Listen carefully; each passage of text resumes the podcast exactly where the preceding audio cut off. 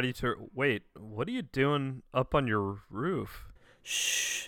Derek, you gotta be quiet, man. I'm up on the roof. They chased us up here. You gotta be quiet. You gotta be quiet. They're, they're coming for us, man. They're coming for us. What? What's coming for us? Shh, just be quiet. They're coming for us, man. You just gotta be.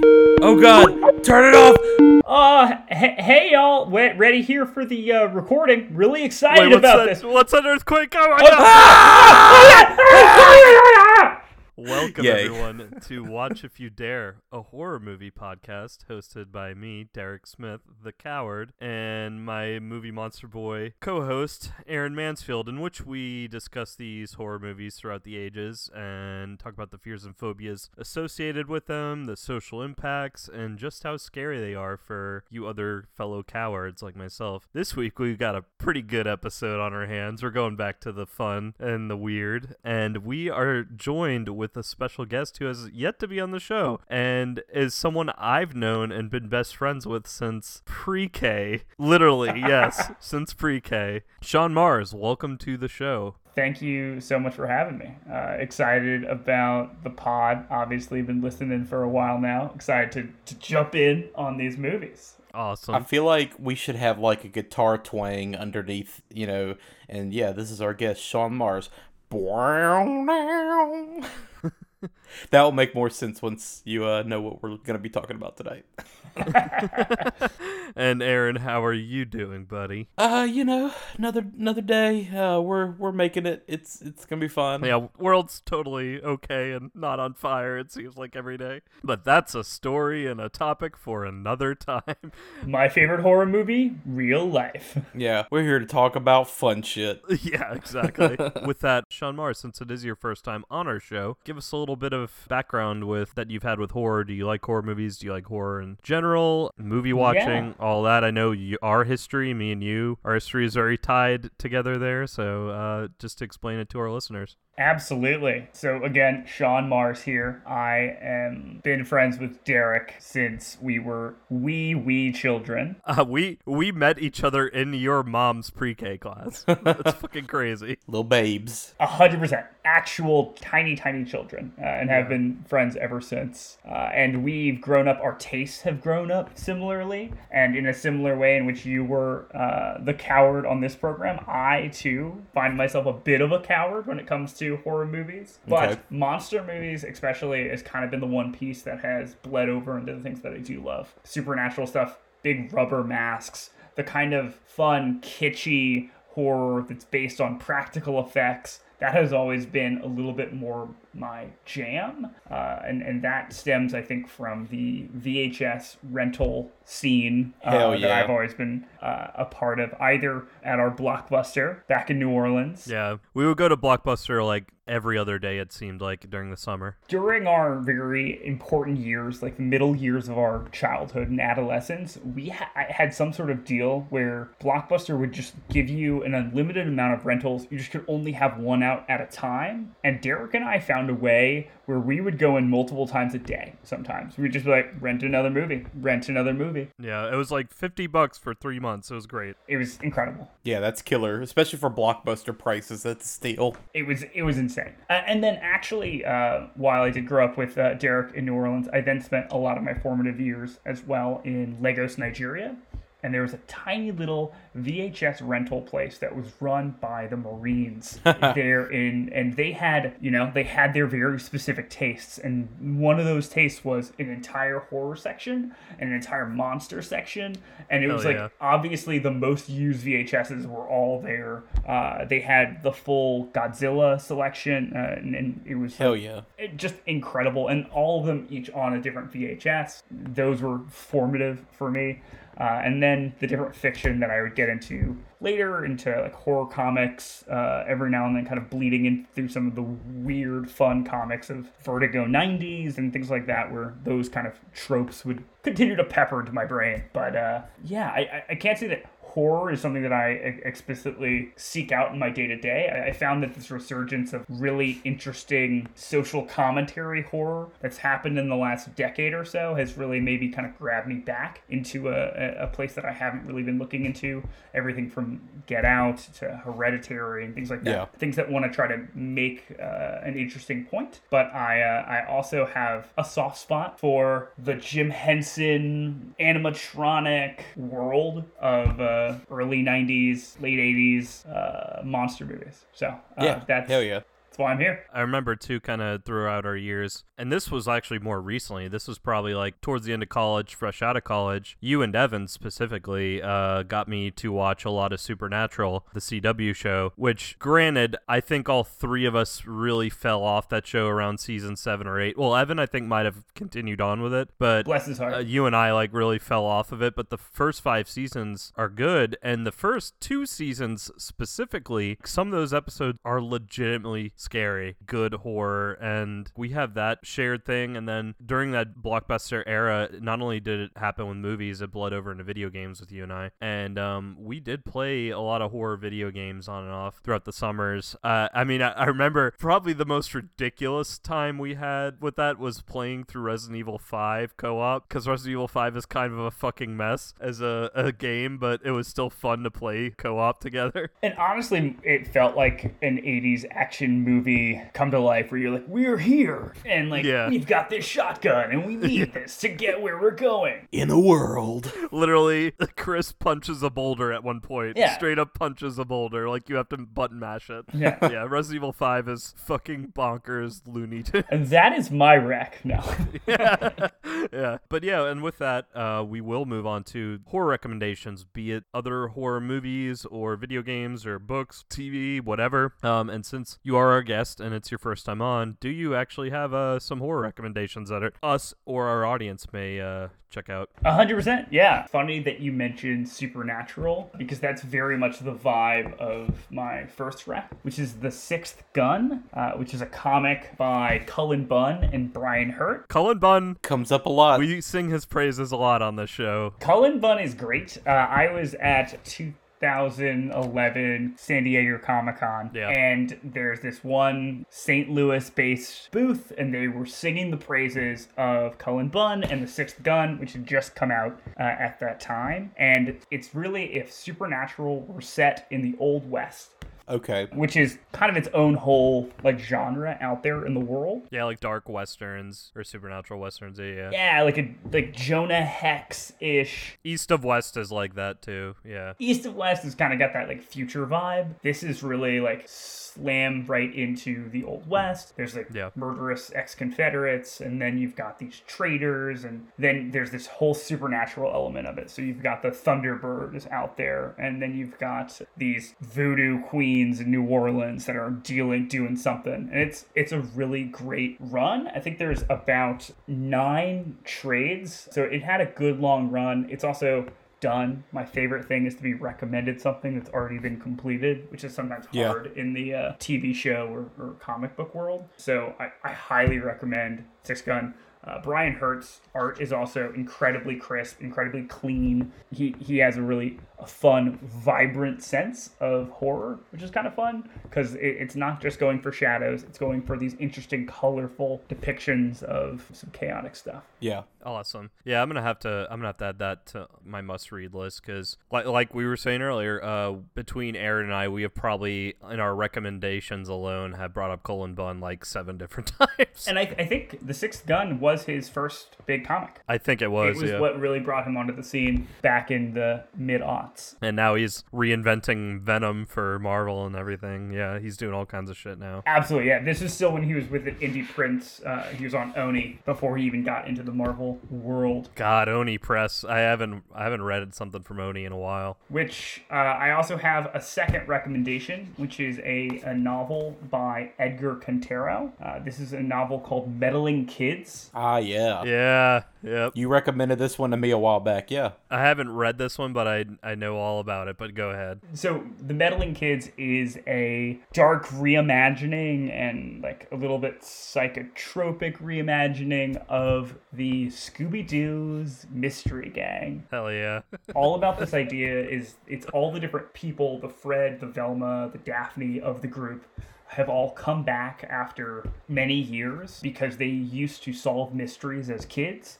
And it's come out that one of the members of the their original crew has committed suicide. It's brought them all back together for a kind of a, a remembrance. And this is not a spoiler of any sorts but they realize that they may have gotten it wrong back in the day uh, on one of their cases. Yeah. And it, it's such an incredible hook. It's such an interesting look back of if this were real, what would it be? And then it takes it in this really interesting Lovecraftian bend, which is, I think, really awesome. And like that's such a fun concept. I like that's something like I thought when I originally heard about it was a comic series, um, because there are other comic series that take that idea of like some childhood thing and like turn it on its head, kind of like what Venture Brothers does to Jonny Quest. A hundred percent.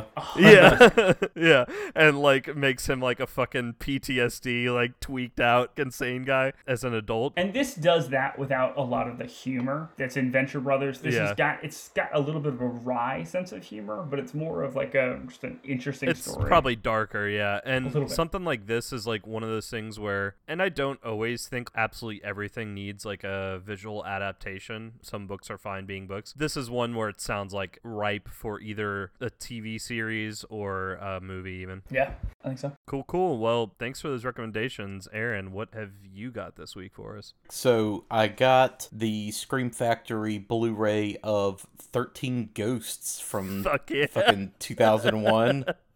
We are going to do that episode, by the way, on this podcast eventually. that movie was kind of chuck a fuck a blast. Speaking of Shaggy, Yeah, really. I was not expecting that movie to be as ridiculously fun as it was. It's dumb. Don't get me wrong. It's a fucking doofy ass movie. Sometimes dumb is great, as we've seen on this show. Oh yeah, totally. But like the production design of that movie is wild with the giant glass walls with all the incantations written all over them and all the doors that like mechanically slide open and the fucking design of the 13 ghosts and kind of the lore behind them. It's definitely one of those movies where I want to know more about the lore and the world of everything going on and the movie definitely stops short at really kind of expanding on the larger ideas and it's just full of like bad early 2000s attempts at humor but it was definitely way more fun than i remember it being all said and done so It's a movie that's too dumb to realize it actually has a great creative premise. oh totally Because like totally it could have been like Cabin of the Woods way before Cabin in the Woods like was a movie. yeah well the opening scene is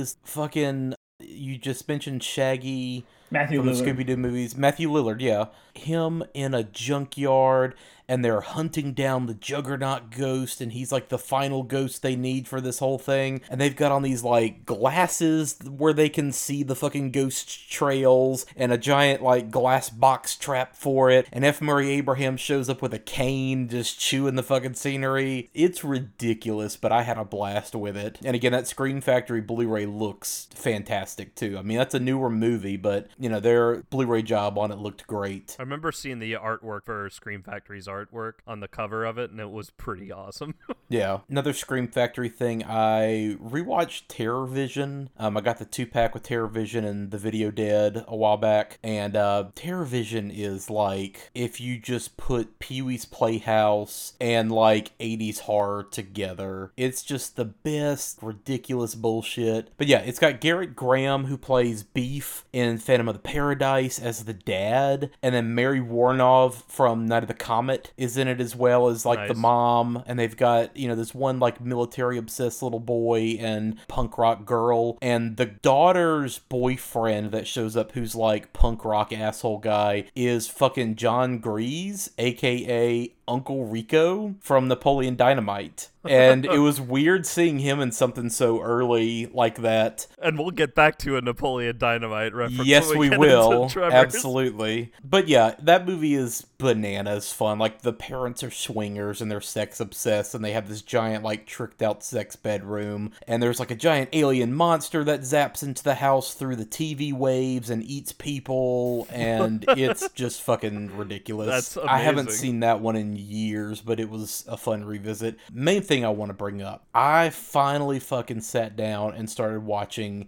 Ash vs. Evil Dead. And Nice. I love Evil Dead 1 and 2. Uh, I, I love Army of Darkness too, but Evil Dead is like one of my all time favorites, period. Just the simple idea of creepy fucking cabin in the woods with demon book on the inside and things go bad. Like, it's great. The show is a perfect distillation of everything that's fun about that series. It is bananas slapstick, literally Scooby Doo sliding in blood on the floor and like sound effects and bonks on the head, but then chainsaws literally ripping people in half and blood flying everywhere more blood than like 80 human bodies can contain just fire hose blasting Is Sam Raimi like attached to it? yeah, yeah, he produced the whole thing. I think he wrote most of it. Um, he directed the pilot episode. Bruce Campbell is fucking amazing, even in you know his older age, which that is definitely played up in this show that he's older. Literally, the first episode, he's like greasing his hair back and putting on a girdle to like hold his gut in. But the makeup and the gore and all that stuff is bananas. He's got these two like twenty something sidekicks named Pablo and Kelly in the show that are both great. Ray Santiago and Dana De Lorenzo as those characters. And then Lucy Lawless, fucking Xena, Warrior Princess, right, is also kind of sort of the main antagonist in the show Fuck yeah. Awesome. and she's married to Rob Tapert, which is Raimi's like longtime producing partner. They kind of came up together growing up and like doing Evil Dead and everything. They've known each other forever, but Raimi and Tapert were involved in doing Xena down in New Zealand and Australia and everything. So like that's where all the connection is with Lucy Lawless. And they filmed most of this, I believe, in New Zealand. So just kind of an easy way to like have everybody together right there. But there's tons of great cameos in the show. Uh, Samara Weaving pops up in it. Hell yeah. Mimi Rogers, Ted Raimi has a recurring character in it. Ash's dad is introduced.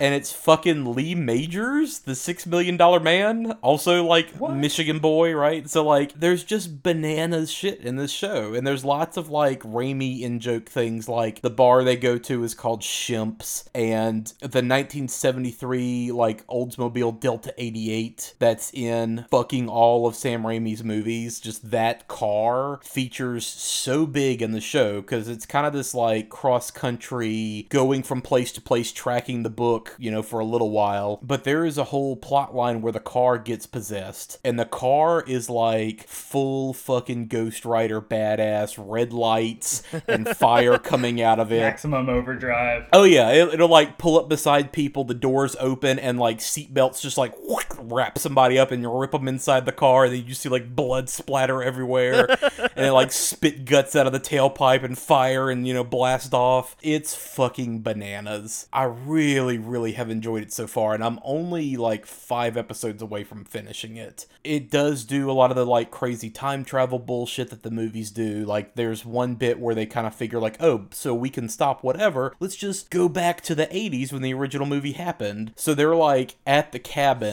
Right before the original movie happens, and you kind of see some stuff like get set up or whatever. And of course, then that like changes the future. But yeah, it's great. The stunt work in it's hilarious because it's just people on wires getting flung in all directions. And, And it, it's canon with the movies, right? yes, Yeah, absolutely. That's awesome.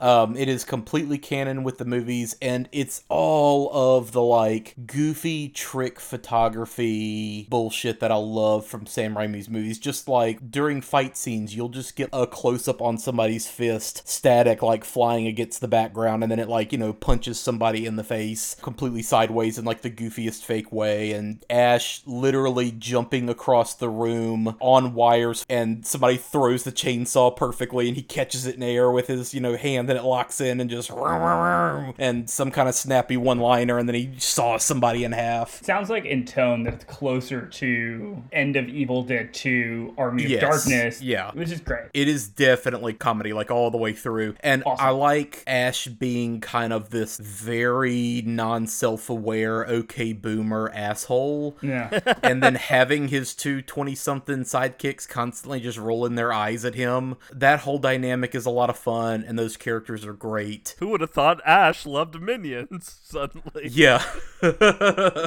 His Facebook page is full. Actually, Ash wouldn't know what Facebook is. That's like the kind of shit that the show jokes about. Yeah. But yeah, season three that I just started, they like introduce kind of a long lost daughter that he has. And it's kind of one of these like, oh yeah, I do remember your mom. We were married for like an hour and a half that one time. Great times. You know, it's just like that kind of bullshit. Well, I guess you're my daughter now. There's a scene in season two where he has to go to a morgue to get the Necronomicon. Somebody hid it in a dead body because the demons chasing it would not detect the book if it's in dead flesh. And so there's this scene with him in a morgue and he's cutting open all these bodies to try to figure out which one has the book in it. And eventually the guts of one corpse spill out onto the floor, turn into like tentacle snakes, and are wrapping him up and slinging him around the room, and eventually pull him like into the corpse and through its asshole. and then eventually he's his like head goes through the asshole of this open corpse, and he's got this dummy with its like legs dangling over his shoulders and the whole torso of it on top of his head flailing around, and he's just slipping in blood and screaming and yelling and slinging the chainsaw around. I mean, it's the most Three Stooges bullshit, but it is fantastic. So I would definitely recommend it. It was on Starz. It was three se- seasons. I know that it got canceled, so I know already that it kind of ends a little bit open ended. But there's still kind of these rumblings that they're like working on a new movie right now that ties into all of it. So like, who the fuck knows? I honestly wouldn't be surprised because I know Ash has been put into video games recently. Like I know he was in the Dead by Daylight multiplayer Yeah. horror game. Like they put him in that. And Bruce Campbell like did the voice for him too. Bruce Campbell did the voice, and there's now a lot of rumblings that he is going to be added as a DLC character to Mortal Kombat, which I mean, RoboCop was already Yes. added,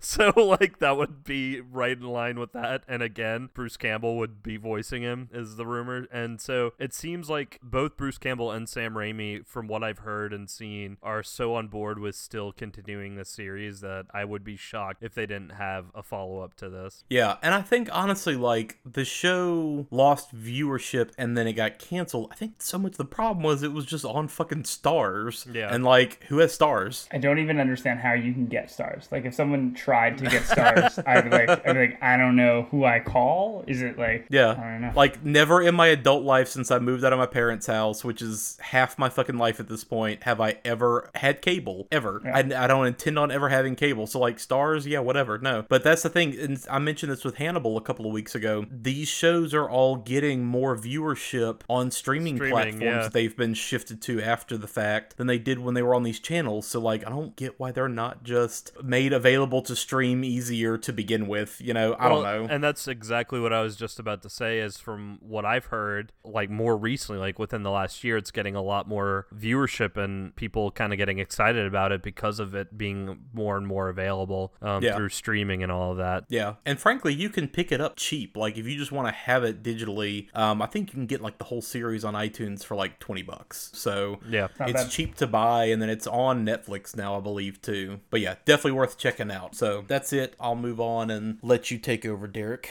So I probably got the most uh, out of all of us. So first off, I wanted because this is a recommendation and a thank you and a shout out all in one. The Wizard and the Bruiser podcast that is on the Last Podcast Network. It's Holden McNeely and Jake Young host it. It is like a nerd pop culture podcast. They are just nerd culture in general, from video games to movies. I mean, they even had an episode on the Gorillaz. Just anything like pop culture related. They just had one on energy drinks recently. Yeah. like it's it's that granular and weird sometimes. And it was a great episode, yeah. Love that episode. In fact, honestly, one of my favorite episodes of theirs, and it's a really early one, is Mountain Dew and Doritos, in which they go through the history of Mountain Dew and Doritos and how that became like associated with quote unquote gamers. Yeah. So they kind of do that shit. Well, I'd supported them on Patreon years ago, like when they really first started, and I did the highest tier where you could recommend an episode. They had asked me early on, what would you like it on? So I said Twin Peaks. They said awesome, and they even asked for if I had a shout out. And at that time, Aaron and I were just starting this podcast, and we were even under a completely different name. So I gave him our original name. Well, like Aaron and I had to redo some things when we first launched. I messaged Holden apologizing, and I think I like rewrote my shout out three times, and he was totally cool about it, like really patient with me. Awesome. Well, it turned out two years ago or so, I was trying to spend less money becoming unemployed that I kind of canceled a lot of my Patreon memberships, unfortunately. But I did message him and like let him know like this is what's happening and and I apologize. I'd love to support y'all. I'll still support y'all in terms of like subscribing and all that. And he said, hey, no problem. If we we do ever do the Twin Peaks episode like we're planning on, we still plan on doing that. I'll let you know. I was like, yeah, cool. He messages me out of the blue a couple months ago and says, hey, so we're finally like recording your Twin Peaks episode. You know, just wanted to give you heads up so you can hear your shout out on there. I'm like, wait, wait a minute. Y'all are shouting me out. And he's just like, yeah, yeah, you know, you supported us on Patreon. I was like, fuck, awesome. Thanks, man. And then sure enough, like the last two weeks, they actually have done a two parter on Twin Peaks. Also,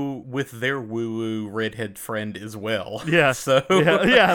follow Natalie the same Jean. pattern as Yeah. us. Yeah, Natalie Jean is, is the guest on those episodes, and they do a great job, of course, because I mean it's fucking Last Podcast Network podcast, and Jake and Holden are fucking professionals compared to you and I. They do a great job going through. We didn't necessarily spend much time or even touch on like even like a lot of Mark Frost's background, and they spend a lot of time on Mark Frost, which I appreciated, and they just do a good job of really even going through like David Lynch's childhood and how that would affect his work early uh, uh, later on in his life. They just do a great job of summing up the entire franchise. So if you enjoyed our our three parter on Twin Peaks, you absolutely should go check out their two parter on Twin Peaks. I think the second part just dropped like this earlier this week. Yeah, and they're focused on, on like the whole franchise where we were just kind of covering the movie. So Yeah. it's a better beginning to end look at it. But really, like that podcast is one of the best ones that I listen to. Like anyone who is a fan of podcasts and looking for that next thing to read, watch, play, whatever, I highly, highly, highly recommend Wizard and the Bruiser. I think all three of us actually listen to Wizard and the Bruiser. Yeah. Incredible show. Only caveat I would say to that is their whole network is now a Spotify exclusive network. So if you do want to seek them out, download the Spotify app and check it out for free. You'll have the little ads here and there, but big deal.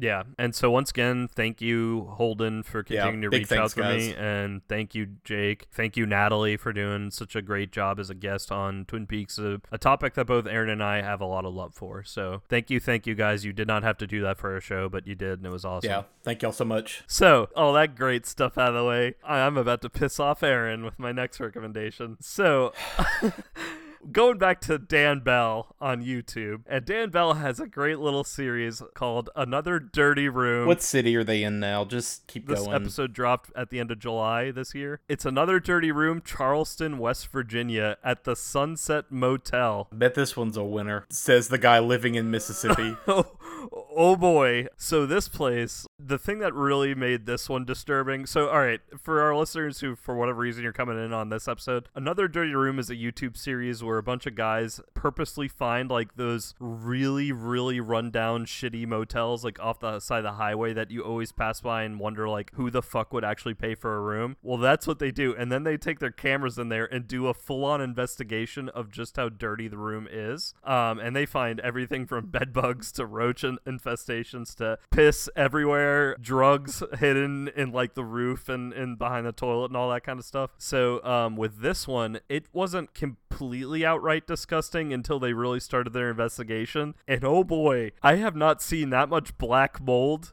in a fucking room on this series since this episode. Like this is one of their like My most God. cringeworthy ones. And really one of those ones that makes you think, why doesn't the government or somebody do something about these fucking motels? Because they are like biological hazards. That's truly the horror of this whole idea is not that you're going to stay in this weird off the beaten path hotel and be killed killed by some like masked slasher. It's more just that you're gonna have fucking scabies and diarrhea when you leave. That's the real life trauma. bed bug bites all over your legs and inhaling Yeah. black mold and yeah and that's why i always bring the, another dirty room up on our recommendations because a i know aaron really appreciates it and b it's real life horror that's probably worse than any horror you're gonna see on anything we ever cover It's absolutely terrible because I constantly will choose the cheap ass motel when I'm on like a long drive, and I'm like, "Nah, I'm fine. I'm gonna be totally fine. And I have avoided every single one of your recommendations, Derek, on Dan Bell because I will not ruin it for myself. I will believe that all those places are fine until I die of scabies. dude it's not even the cheap hotels it's every hotel just thinking about any hotel just kind of makes me squirm a little now but i'm just addicted to the show i love it Ugh. I can't wait. I, I just I look forward to every new episode they put out. It's great. And for my final recommendation, and I know I brought this up before, and I'm gonna continue bringing it up again because it's still so fucking good. Is the Ice Cream Man? Um, Image Yeah. Comics. It's written by W. Maxwell Prince, and art is done by Chris O'Halloran and Martín Morazzo. If you aren't familiar with this, if you didn't catch our earlier episodes where I brought up Ice Cream Man before, it's basically like a bunch of one shots that are all like tales of sorrow and even redemption, but it's all surrounded in darkness. And there's always in the periphery of all these stories, whether it's directly related to him or he's just on the outskirts of the story, is the Ice Cream Man, who is basically almost a Pennywise. Um, he's like this extra dimensional demon like character who is obviously kind of influencing a lot of the stuff in these stories, but he is under the guise of an ice cream man out of the 1950s, like wears the black bow tie, all white, wears the cap, like kind of looks like a milkman even. And the reason why I'm bringing this series back up again is I recently read issue 19 and issue 20, um, which were both once again standalone stories. In issue 19, he's a lot more on the periphery, a lot more on the outskirts, and this one is very much a great argument for like tragedy and the horrors of real life make up the best horror media because it's called Haunting for Beginners and it's about this little boy who thinks he's a ghost growing up and like sneaks out one night like literally puts a sheet on himself thinking he's a ghost sneaks around the town and a really fucked up tragedy happens in front of him and then it follows him through his entire life dealing with depression and like the trauma from witnessing this thing as a boy and how he overcomes this. And like you can tell that the temptations of the ice cream man are there in the background trying to like drag this guy into despair and maybe even suicide and like how he overcomes it. And then issue number 20 flips that and it's a lot more directly the ice cream man fucking with this family acting like the husband and the father reading the kids bedtime stories. And he's obviously like made them hallucinate him as their real father. He's reading all these classic children books but making them really fucking messed up and twisted. Like the giving tree and like Okay. it turning into like about an arson. And like dr seuss turning it into someone who is dealing cocaine laced weed. You have the mother who is hallucinating her real husband and she's remembering her real husband or her, real husband was killed by the ice cream man who's this acting like her new husband now.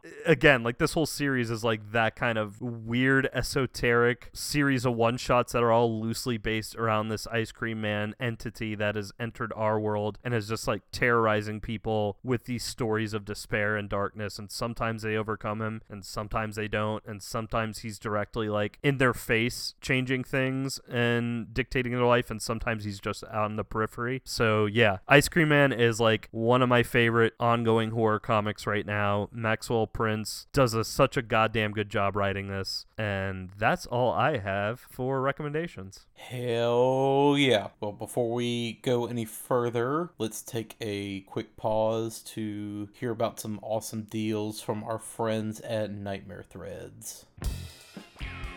What's up, fellow spoopy people? Are you shopping for horror movie merch to match the fear in your heart? Do you want to show your love and fandom for horror, or are you just looking for the perfect gift for that special mutant in your life? If so, check out Nightmare Threads, your one stop shop for all things horror made for fans by fans. NightmareThreads.com offers clothing, apparel, and merch for numerous horror movies, TV shows, and other macabre pop culture. Nightmare Threads also has original horror horror content, articles, news, and more. So you can support us by supporting them. Check out our show's Twitter and Facebook pages for our unique referral link or use coupon code WATCHIFYOUDARE, all one word, no spaces, at checkout to save 10%. So just go to nightmarethreads.com and again, use our referral link or the code WATCHIFYOUDARE to save 10%. Watch horror, love horror, support horror. Shop Sally!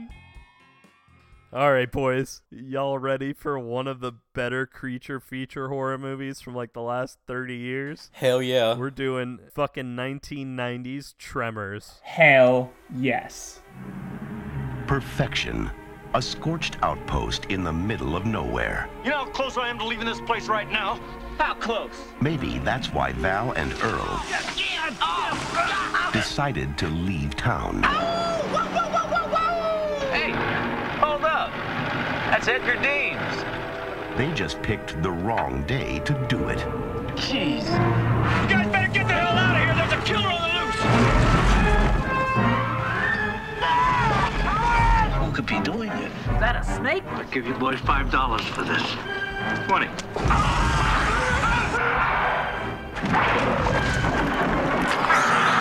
That's how they get you. They're under the ground. What the hell are those things? How could they eat a whole station wagon? But where do they come from? I vote for outer space. No way these are local boys. You see, they're headed right for us. No Richter scale can measure it. They're coming! No scientist can explain it. Burt, they're under the ground. You didn't get penetration even with the elephant gun. Run, run! And no one knows what to call it. mega worms or suckers or or suckoids. Now, this valley is just one long smorgasbord. Now, it's up to Val and Earl to save the world. That's one big mother. Who died and made you Einstein? And they know just what to do. Flip for it.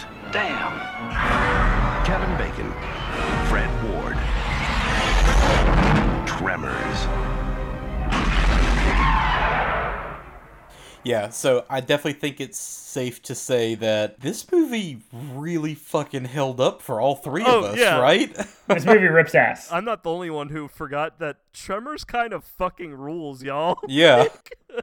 I mean, Sean Mars, I know you like always loved this movie. 100%. growing up as a kid and i just randomly remembered that you loved this movie and we like worked out you coming on our episode because i randomly remembered you'd like this movie this is the first movie that we've done on this podcast that i watched with my wife i told savannah like oh we're gonna do tremors next and she's like i don't think it's a horror movie I'm like but hey like let's watch it together and we had a grand old time i had a big fucking smile on my face the whole way through this movie but i set out to ask the question of is this a horror movie? And i do think it is. And what about it makes it a horror movie? And uh, that's what i went into it like on this watch. And we'll get into more and more as to why i think it is a horror movie. It's a creature feature. It's creatures that are like out of this world. Not alien but you know like something that's just almost incomprehensible at first and terrorizing a small town. Like it has Yeah. all the elements of horror. Granted, the graboids are like not real, but it's the same like nature gets revenge kind of plot line that you have in Jaws, in Grizzly, in The Prophecy, in Orca, in Alligator, in all these other movies. Like it is specifically a subgenre of horror. It is absolutely a horror movie. I might, I might get crucified for this. I was actually making a lot of comparisons between this and Jaws, and this being a more light-hearted Jaws that's desert and ground instead of ocean and water. Well, absolutely. I mean, just knowing that S.S. Wilson and Brent Maddock are the two writers, and they wrote Short Circuit and Batteries Not Included. And, like, those two scripts kind of put them on the map. And, you know, they did Tremors, and then they would go on to do Wild Wild West, and then they just kind of fell off after that, right? What a run! Yeah. Tremors into Wild Wild. Surely they made incredible movies. But they apparently got the idea when they were filming safety training videos for the Navy. And they were like out standing on a rock, like a giant boulder, and just kind of joking about, like, what if there was like something in the ground and we were like stuck up here and, you know, like a land shark or something like that. So the movie is definitely born from the template Jaws forged entirely. I mean, that's where so many of these kinds of movies are birthed out of anyway, is just kind of chasing that same magic that Jaws had. And this is certainly one of the better examples of trying to still replicate that magic. But being smart enough to know like it can't be serious, too Yes, serious. Like 100%. correct. I also think that it goes for that Jaws magic. It also harkens back to even something more primitive than Jaws, which is you're standing as a child on your couch and you're playing that the floor is lava. Yeah. Right? you read Totally. my mind. It, yeah. it is that feeling. And uh, I know uh, with the recent Netflix show, it had me 100% looking at this small town of perfection and thinking, how can they get from thing to thing without touching the ground? Uh, which is so much fun. I remember catching Tremors because I know that Tremors 3 was kind of coming out right around middle school. I want to say like sixth or seventh grade. And I think like the next summer, sci fi had gotten like the rights to it or something. Yeah. And so they were doing a Tremors marathon where they showed Tremors 1 and 2, and then they aired for the first time on cable Tremors 3. That's when I first watched Tremors. And I actually watched Tremors and then Tremors 2 and then Tremors 3 all at the same time. And even as a kid, I could tell that the original Tremors was something special. I mean, I still enjoyed Tremors 2 and 3 at the time as a kid, but I could tell that Tremors 1 was actually a good movie and the other two were kind of fun, but like not great. More on that later because I did the masochistic thing and I watched all of the sequels. Oh, Insane. oh, bless, so Absolutely we'll, you. we'll discuss that at the end of uh, running through the movie. And th- this is also a series that I was kind of introduced through the excess of sequels, right? These are the same sort of things with like the Dream Warriors of the the first Nightmare on Elm Street movie that I watched. I think that either two or three was the first Tremors movie that I watched. Sure. And I eventually went back and watched the other Tremors. And it was something where this is a clearly superior movie. But at the time, as an eighth grader, I don't think that I really could appreciate how much better this movie was than the other movies. I think that I definitely grabbed onto it and grasped onto the mechanicalness of the special effects, all of the fun, quirky characters, and I love this movie. This movie could be recommended to anyone. Be like, have you seen Tremors? You should see Tremors. Yeah. Yeah. 100%. This is one that was a staple on our family TV the entire time we were growing up. Yeah. These movies were in heavy, heavy rotation on USA, TBS, TNT, and Sci Fi Channel. There were like four fucking networks that you could pretty much at any given time during the week flip through and you'll find Tremors on. So we would watch the fuck out of these. And just no matter where the movies were, like we'd pick up and start watching. And the sequels definitely let me let me clarify, at least two and three were sequels that we would watch pretty consistently. Um, the later ones, you know, I was new to watching just now, but we watched the hell out of those. The one where they go the Wild West. Oh, just I just can't wait. believe just you I have wait. questions about Arctic graboids. I just have so many Yeah. questions.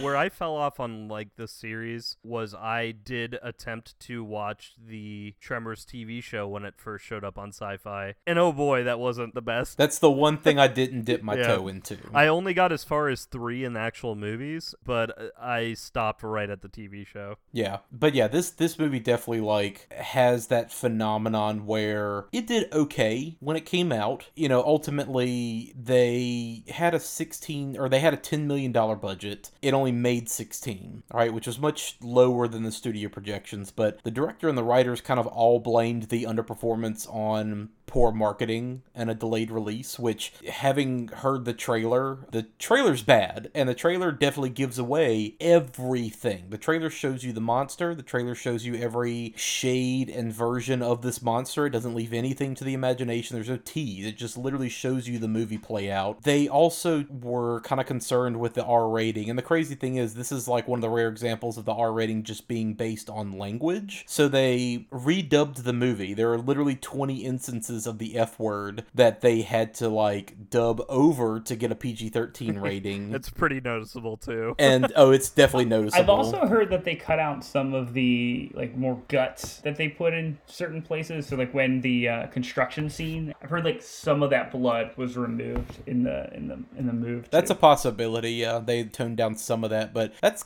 honestly, what I was shocked about was I haven't seen this movie in years. And really, I've only ever watched it on TV because it was just on constantly. Like, there was no reason to rent it. You know, this movie was a huge VHS rental store movie. Yeah. They made triple the gross from the theatrical release in just home video rentals and cable and shit. It was massive in that sense, but we never rented Tremors, I don't believe, because it was just on TV constantly. So honestly, watching it in full this time for this episode, I was expecting there to be a lot more language. I was expecting there to be a lot more gore. I was honestly expecting like just some very casual offhanded nudity in some places. Like I was expecting one of them to like just pick up a Playboy and thumb through it or something, you know? Classic. Just anything like that that would give it a like hard R kind of edge. And there's not. And I looked and sure enough, this movie's fucking PG 13. So I was kind of surprised by that, you know, that they didn't really cut a whole lot for the TV release. Even some of the very obvious dubbing, I thought it was just for TV. No, that's just the movie. So that that's one thing, like going into this, having not seen it in a few years, I was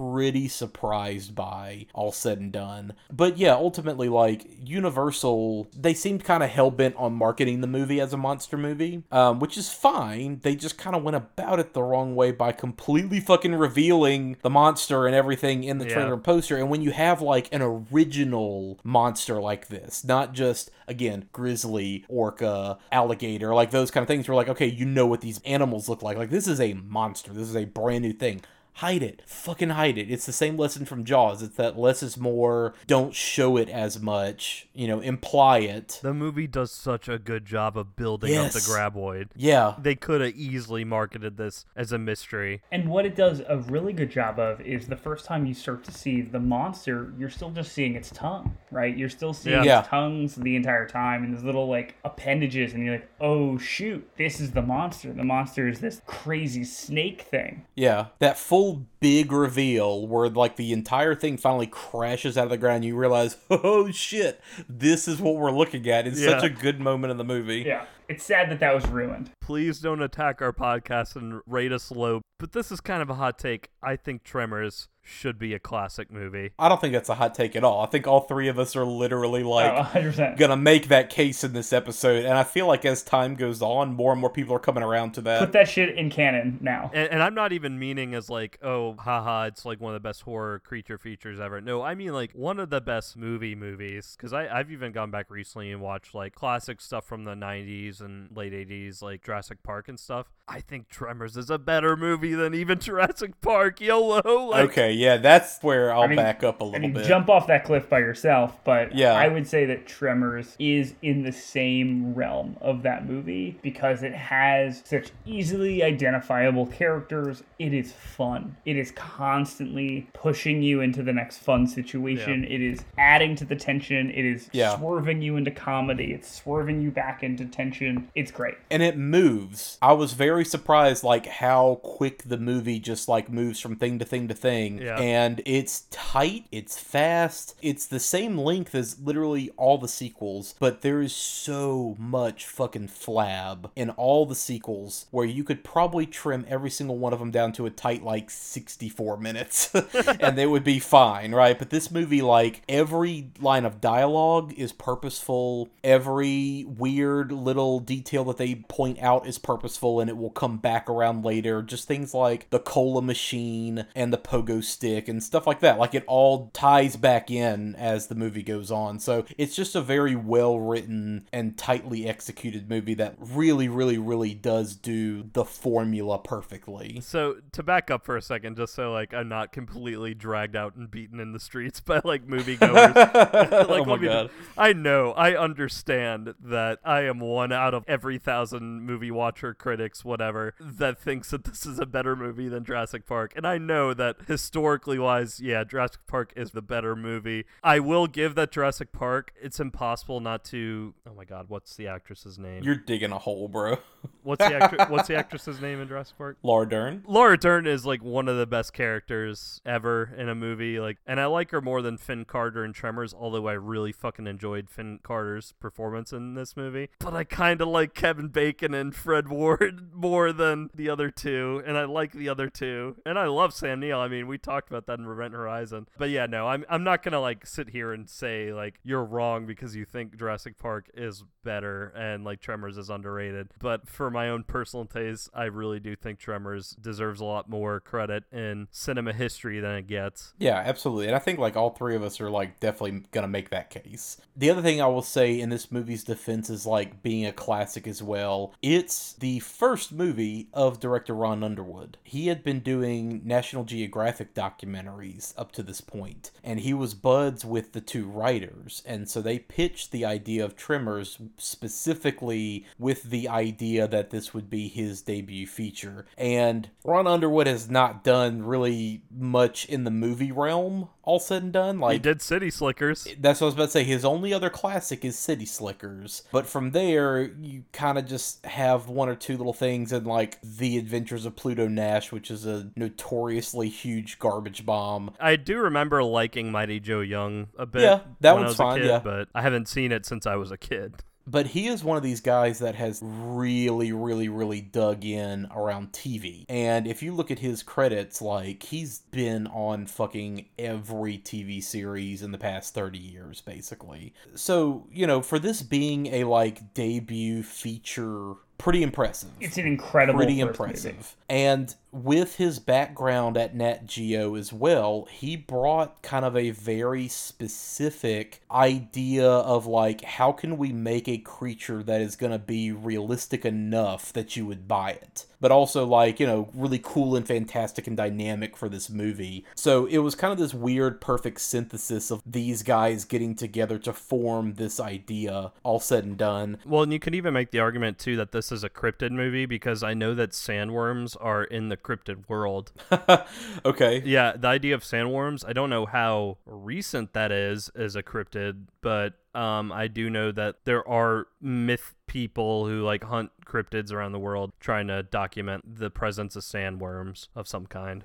okay. Yeah. Weirdly enough, this movie was not shot in Nevada. This movie was shot in California, near Olancha, California, which is kind of at the foot of the Sierra Nevadas. So those mountains that you see off in the distance all the time, that's actually the Sierra Nevada mountains. The town was built from scratch. There's no real town there. That was all built from scratch. A town of 12 that somehow manages to still exist. Yeah. Yeah, really. The creature effects for the graboids, that was all handled by Stan Winston's proteges, Tom Woodruff Jr. and Alec Gillis at their company Amalgamated Dynamics Inc., ADI. They were responsible for doing the stuff for Alien 3. They actually won an Oscar for Death Becomes Her. They did Wolf. Mortal Kombat, Jumanji, Mars Attacks, Alien Resurrection. Oh, so like my childhood in the 90s. Gotcha. basically, yeah. They're incredible. They were nominated for an Oscar again for Starship Troopers. Yeah, yeah, yeah, yeah. They did Raimi's whole Spider Man trilogy, the Alien vs. Predator movies, and then, of course, they did Tremors 2 and 3. Now, they're one of these companies that got their whole shit messed up because they did all the original effects for the Thing prequel, remake, reboot, whatever we want to call it, from Oh, 2011. They did all the practical effects for that, and notoriously, the studio was like, yeah, uh, this looks dated. We need to just cover it up with CGI instead. God damn it. That's terrible. And you can get on YouTube and you can just Google like ADI, you know, Amalgamated Dynamics, and they have video journals for pretty much all of their movies. And you can see all this behind the scenes stuff of them building things for all these movies, and it's amazing. You can see all their original stuff for that Thing reboot. Um, you can see like their original Green Goblin designs for I've seen Spider Man, which yeah. are wild, right? Like there's there's all kinds of cool shit on there. The original Green Goblin is a lot more like the uh, comic version, and it's it's pretty awesome. Yeah. Do you think the 2011, 2012, whenever it was, Thing movie would have been a much better movie simply if they allowed them to keep the practical effects? Do I think it would have been a better movie? Absolutely. Do I think the movie would have been good because of that change? No. Well, yeah, yeah, yeah. yeah, the concept of the movie. Yeah, visually, it would have been better. Yeah, fundamentally, that movie was built around the wrong headed idea, but I think it would have been more enjoyable to see practical effects in it, certainly. It's why Tremors is so good. Yeah. Yeah. Oh, yeah. No, the practical effects of, tre- of Tremors like blew my mind in now, and it was made in 1990, 1989. Might have been when it was shot. Yeah. And there's really only one sketchy effect moment. And it's like and a it's second. just like a bad composite shot. You know, it's not even like that big of a deal. They're shooting in the basement. Yeah, yep. Yeah, you I know exactly what I'm thing. talking about because it's the Yeah. one scene in the movie that stands out. Everything else in the movie is so fucking good. My favorite part about that scene, though,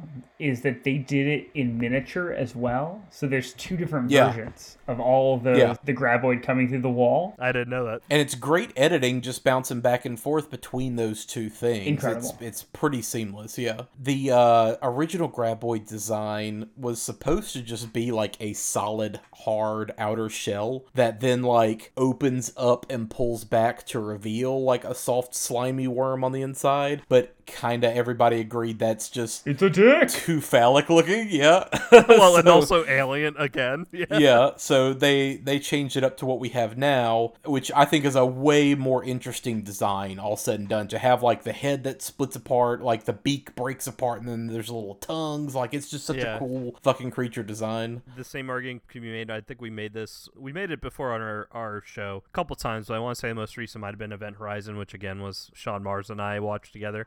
yeah, you and I. Oh my god. Yeah, yeah, crazy movie. But again, I think outside of like the actual creature itself and like the floor is lava concept, it's not fully original, but it takes all the ideas and executes them so well together. Yeah. Like the alien thing of something coming out of the mouth that also seems like it's its own creature, being like the tongue of the creature, or even the theatrical poster for Tremors looks a lot like the poster from Jaws Yeah. of the thing coming up with its teeth out. And I drew a lot of comparisons to Jaws while I was watching through this movie as like a more lighthearted version of Jaws. I think that this movie, the stuff it does borrow, it borrows in a way that isn't problematic where it's like kind of ripping things off. It's more just building on them or honoring them in a way. It's a good combination of all those while adding in its own degree and its own flavor of originality and creativity. Um, Yeah. whether it's through the performances or the creature itself and like kind of how original that is. Yeah, totally. And last thing I wanted to mention as far as like background stuff goes, and this is one of the things that I like if we're going to push the idea that this movie is definitely an underrated gem. I think a lot of what makes a movie like this work is the music. You have to have a score that keeps you on edge and builds excitement. I forgot how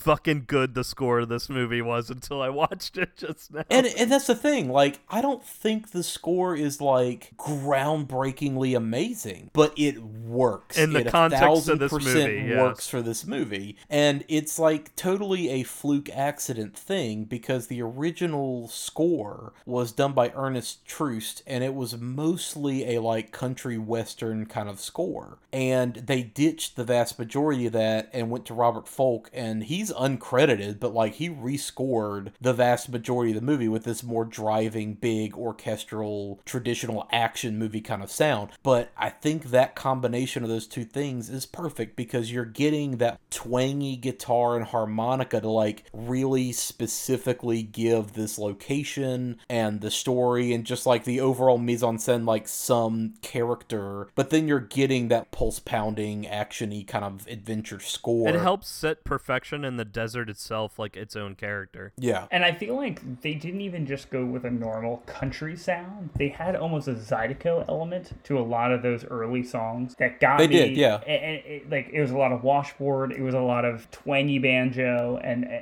honestly, it brought me into this other world, an other place where someone's like, "Yeah, that's Buck. He's got a million guns, and his wife is Reba McEntire, and we're all totally chill with that, and we don't think that that's weird." We have Chang over here who runs the shop, and while he is kind of a caricature, which is like maybe the thing that's most dated in this movie, A little bit, but I would argue that like the whole town is caricature. yeah, so it kind of works in that is sense. Everyone's yeah. a caricature, and like no one bats an eye to him being who he is beyond like he's the store owner who just likes to make a buck. yeah, yeah, and they don't play it up to stereotype either. At least, No. like that's uh-huh. that's Uh-uh. one thing that you can say about the character is that it's not super hyper caricatured in that sense. And every character feels like they belong. Yeah. This movie felt like I was like almost part of the town itself, kind of going through this and seeing the mystery unravel. One mystery that remains, and if maybe we can solve that here today, is I understand why everyone is in this town except for the family. Why are they here? Why have they moved out into the middle of nowhere? Why did they think that this is the place to raise their small children? I just don't understand. There's no school. No. There's no infrastructure, right? I still don't understand like who Melvin is related to. Okay, well that that's what I thought Sean was about to bring up because Mindy and Nancy, the mom and the daughter, Yeah. they are a family. Melvin is not related to anybody. Melvin is just What? Melvin. Yeah, Melvin's parents are like mentioned in passing in the script, but they are never mentioned in the movie. You don't know who he goes with. he just seems like a teenager living by himself in this desert Yeah. town of 12. and yeah. the script apparently made some passing comment about his parents being gamblers and them always being off in Las Vegas and just kind of leaving him back home. But like, yeah, in the movie you're you just kind of assume, oh well, he's got to be like one of the other people's kids or something. Yeah. But he's just there. I took it as maybe like Chang was like taking care of him or watching over him or something. Yeah. So Sean, in my own headcanon, with the kids, specifically with Mindy and Nancy, the daughter, because it kept mentioning that town, like we got to get out of this valley and into that town to like get the police and contact someone there. They kept saying that that town was like 30 miles out, so I took it as maybe that's where they went to school. They just traveled a distance to go to school in that other town. Also, what was the name of that town? Because watching it, I totally forgot it already. my, my girlfriend Bixby. kept hearing it. Bixby? Bixby. Bixby, because we kept hearing maybe what was one of the most hilarious mispronunciations of Big Sky, and like which is a town in Montana, thinking that they were just saying, "Oh, Big Ski." No, it is it is Bixby. okay, okay. And just kind of right here up top, I would a thousand percent recommend this, even for people who don't necessarily like horror. Yeah, this one's not scary at all. Like it's it's thrilling. I wouldn't say it's jump out at you scary. If you can handle Jaws, it's Jaws. Yeah, yeah. Like the scariest stuff you're dealing with is like seeing a dead body or like part of a dead body suddenly, but it's like kind of done in such a context of the rest of this film that's kind of batshit and like obvious prosthetics. And then, you know, some of the like reveals of the creature could maybe be like kind of startling at first, like people just getting sucked into the dirt suddenly, you know, but none of it is like particularly terrifying in my opinion. It's just a fun movie. One of the things that I know you guys have sometimes mentioned the like phobias involved with people that are potentially scared is I'm someone who is deathly afraid of snakes. Right? Yeah. Snakes get me. Right? We need to do a, a giggle flick snakes on a plane episode and have you on. No, not snakes on a plane. Anaconda. I've gotten through those mo- that movie once. I have not gotten through Snakes on a Plane. It is literally me cringing the whole time. So, Aaron, Snakes on a Plane may as well be Sean's Exorcist or Haunting of Hill House. Like, it is. It's the absolute worst. The idea of a metal tube filled with my nightmares is not something I would like to do to myself. But one would think that this movie, Tremors, also kind of has a like a serious snake element with those little tongues that come out of the mouth. And this is the weirdest shit. The two little prehensile bits on the top make each one of those little mouths kind of look like a snail. And for Yeah. whatever that, it breaks the illusion. And I'm like, not a snake. We're all good.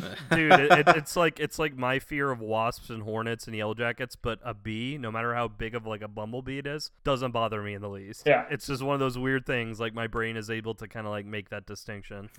Again, we talked about it, but this is like the ultimate floor is lava horror movie, uh, horror comedy action movie. When I first saw this, when I was like twelve or thirteen or whatever, I was kind of like a little nervous, like step on my lawn to like walk the dog. If I got off concrete, I was going to be swallowed. You know, it is kind of that fun sort of horror to it. But in terms of like deeper, darker, like reflections of society, nah, this is more just a lot of fun. Yeah. Kind of along these lines, thalassophobia is something that we have talked about on the show, which is kind of that fear of dark water and not being able to see what's underneath the water.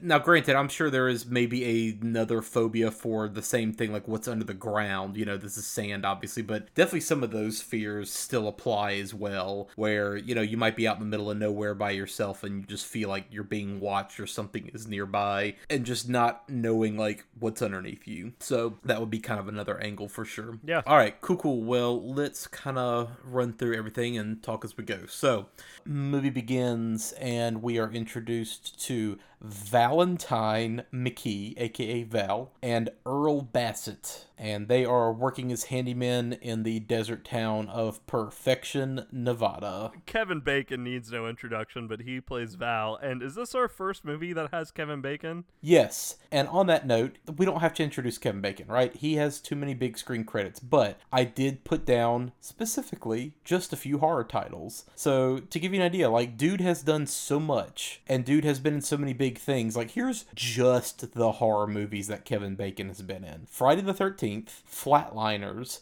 Stir of Echoes, Hollow Man, The Following, and The Darkness recently. I didn't even know he was in Friday the 13th. Yeah, yeah, he's Didn't in the that. OG Friday the 13th. Yep. And then Fred Ward plays Earl Bassett, which I love Fred Ward. That he's like one of the best no shit southern dude actors. Uh, His performance as Earl Bassett made me wish he was in a lot more stuff right now. Like Totally. He's perfect. Totally. he he was he is so good in this movie. And uh, he shares my birthday, so that'll be fun. Anyway, yeah, he was in Escape from Alcatraz, Southern Comfort, which I mentioned on the show a while back, The Right Stuff, Silkwood, Uncommon Valor, Remo Williams, The Adventure Begins, and then it didn't actually continue.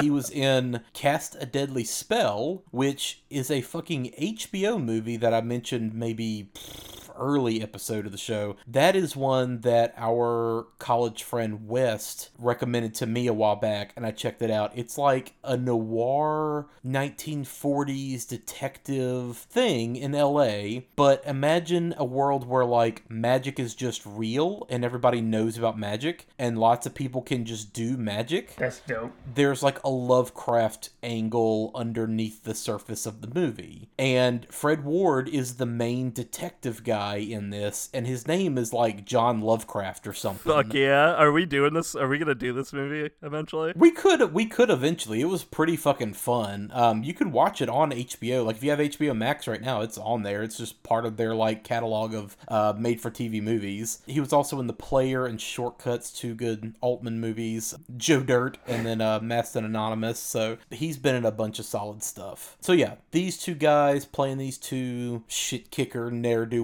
wells. They are on their way back to town. And uh, on the way, they see the new grad student from the local university, who we learn is a female. So, of course, Kevin Bacon's like, hell yeah, let's go check her out. Um, he is looking for love in all the wrong places. Here's the thing about this movie that I really enjoy. He obviously like acts like he is slick as fuck, almost sexist, like womanizer, like I'm a lady killer type of guy. But obviously, he's just like He's not. I want Yeah. a good r- relationship with someone, Yeah. like, and I have a good heart, Yeah. and I'm actually really shy around women. He puts up his like bad boy tough exterior, but he really is just a softie. Yeah, yeah, because this character could have veered wildly into like some sexist bullshit, and he never does. He he's more of just thinks he's being slick, but he's not. But he's also really genuine and really just wants to find Yeah. like the right girl. yeah. There's also this brief moment in this scene specifically when, on my most recent rewatch, there's a new student that's been out here that's been collecting this stuff, and suddenly my mind was like, What happened to the other student? well, no, was this lady in college? Is this a college aged woman that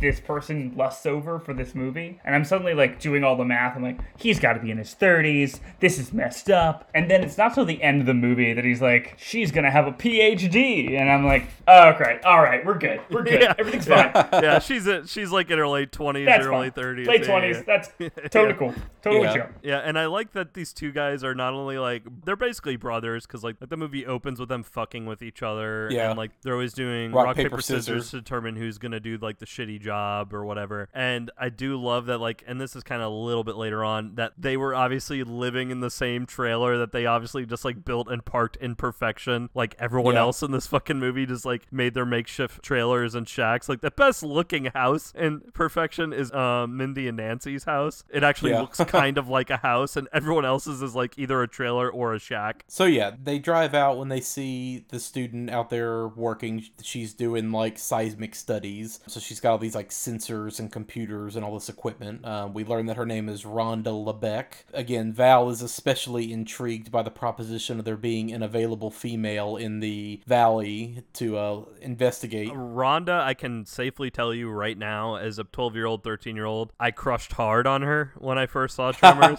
really? Yeah, and I think even the couple times through high school, I caught it again. Like, I would crush hard on her. And she's played by Finn Carter, who, again, like, there's no way I can compare to Laura Dern, but, like, this performance in Tremors is very reminiscent to me of a Laura Dern in Jurassic Park, and it makes me wish Finn Carter, like, really broke out because of this role. But, um, she didn't really do that, and, like, she's had some legal issues and stuff in the recent, like, last year or so, so. Yeah, you mentioned that, and I looked her up. She's from Greenville, Mississippi, oddly enough, but she started in soaps and TV, and then she did this. This was her first feature. She would go on to do Ghosts of Mississippi, which is kind of her only other big movie, and then some TV, but then there is definitely an immediate break from like 2005 to now, basically. So I don't know if maybe she, you know, got married, retired from acting, raised a family, did a different career, who knows? There's just basically nothing on her resume from 2005 on. Um, and then you see the blurbs of, you know, some of her recent legal troubles, like you said, and then you're kind of like, oh, hmm, okay. So, you know, hopefully uh, things turn around for her. Yeah. Hopefully she uh, gets kind of on the better side of life and, you know, maybe starts getting some work again. This was the only bummer about covering this movie for me was like looking her up, seeing like, oh, what has she been up to?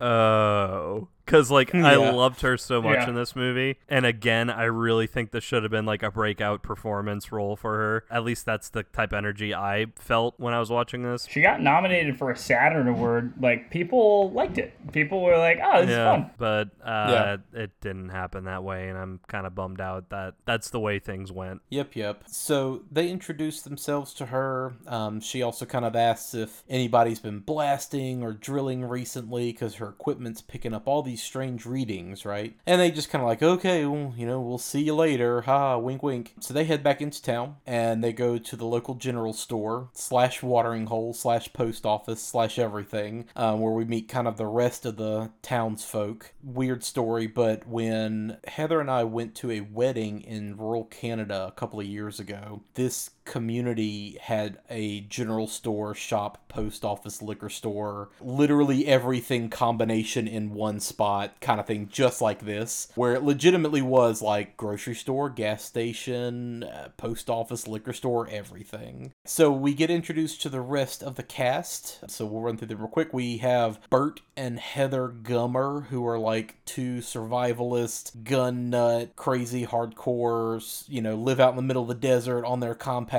couple. But here's the fucking difference: is they're never like okay boomer racist. They're never Yeah, like exactly. super ignorant. They're just kind of like the kooky people who are like the survivalists that kind of just think that doomsday is going to be coming. Yeah, They're the preppers, yeah. They believe either World War III is happening, the government's out to get them. They have weird Yeah. beliefs on that sort of stuff, but it's never in a negative light. Yeah, and it's played up as laughs. Like Yeah. everyone laughs them off. But the, the great thing too is later on when shit hits the fan, they don't really throw it in people's faces that much either, which is nice. They just are like, "All right, we got to do this thing. They're there to We're help. there to help y'all." They are there to help immediately. Yeah, it's it's never a like fuck you, I got mine kind of attitude from them. They are like immediately ready to help the town. So Yeah. yeah, they are on the good end of that like prepper feeling thing. Heather Gummer is played by Reba McEntire, like country queen herself. Fucking a bonkers that, that she's in this movie to me, but It's the best stunt casting. It's her first movie, and this is Yeah. what kicks off her eventual long-running TV show. It's one of those shows that uh, when I was in Nigeria, there was a, a channel that was just called the Series Channel, and they would buy like two or three shows every year, and they would just play them constantly. So I saw all of Cheers and all of Reba, Wow. which is. I will say, awesome show. Reba fucking rules. yeah, I actually like I've watched a little bit of Reba and it's it's not a bad show. Reba Yeah. rules. And it turns out like she was awesome at this. They made her read for it. The guy who was directly off of making his first uh, movie ever was like, I don't know about putting this country singer in my movie. Yeah, it's very obvious stunt casting, but in this case, it works. yeah, It works. It works. And what's fun is when it was on cable and TNT and when we were watching watching it, I don't feel we knew. I didn't know who Reba McEntire was. Yeah, yeah. Until this most recent watch, I didn't realize that was her. Until Savannah told me, like, yeah, Reba McEntire's in that movie. I'm like, what? Yeah.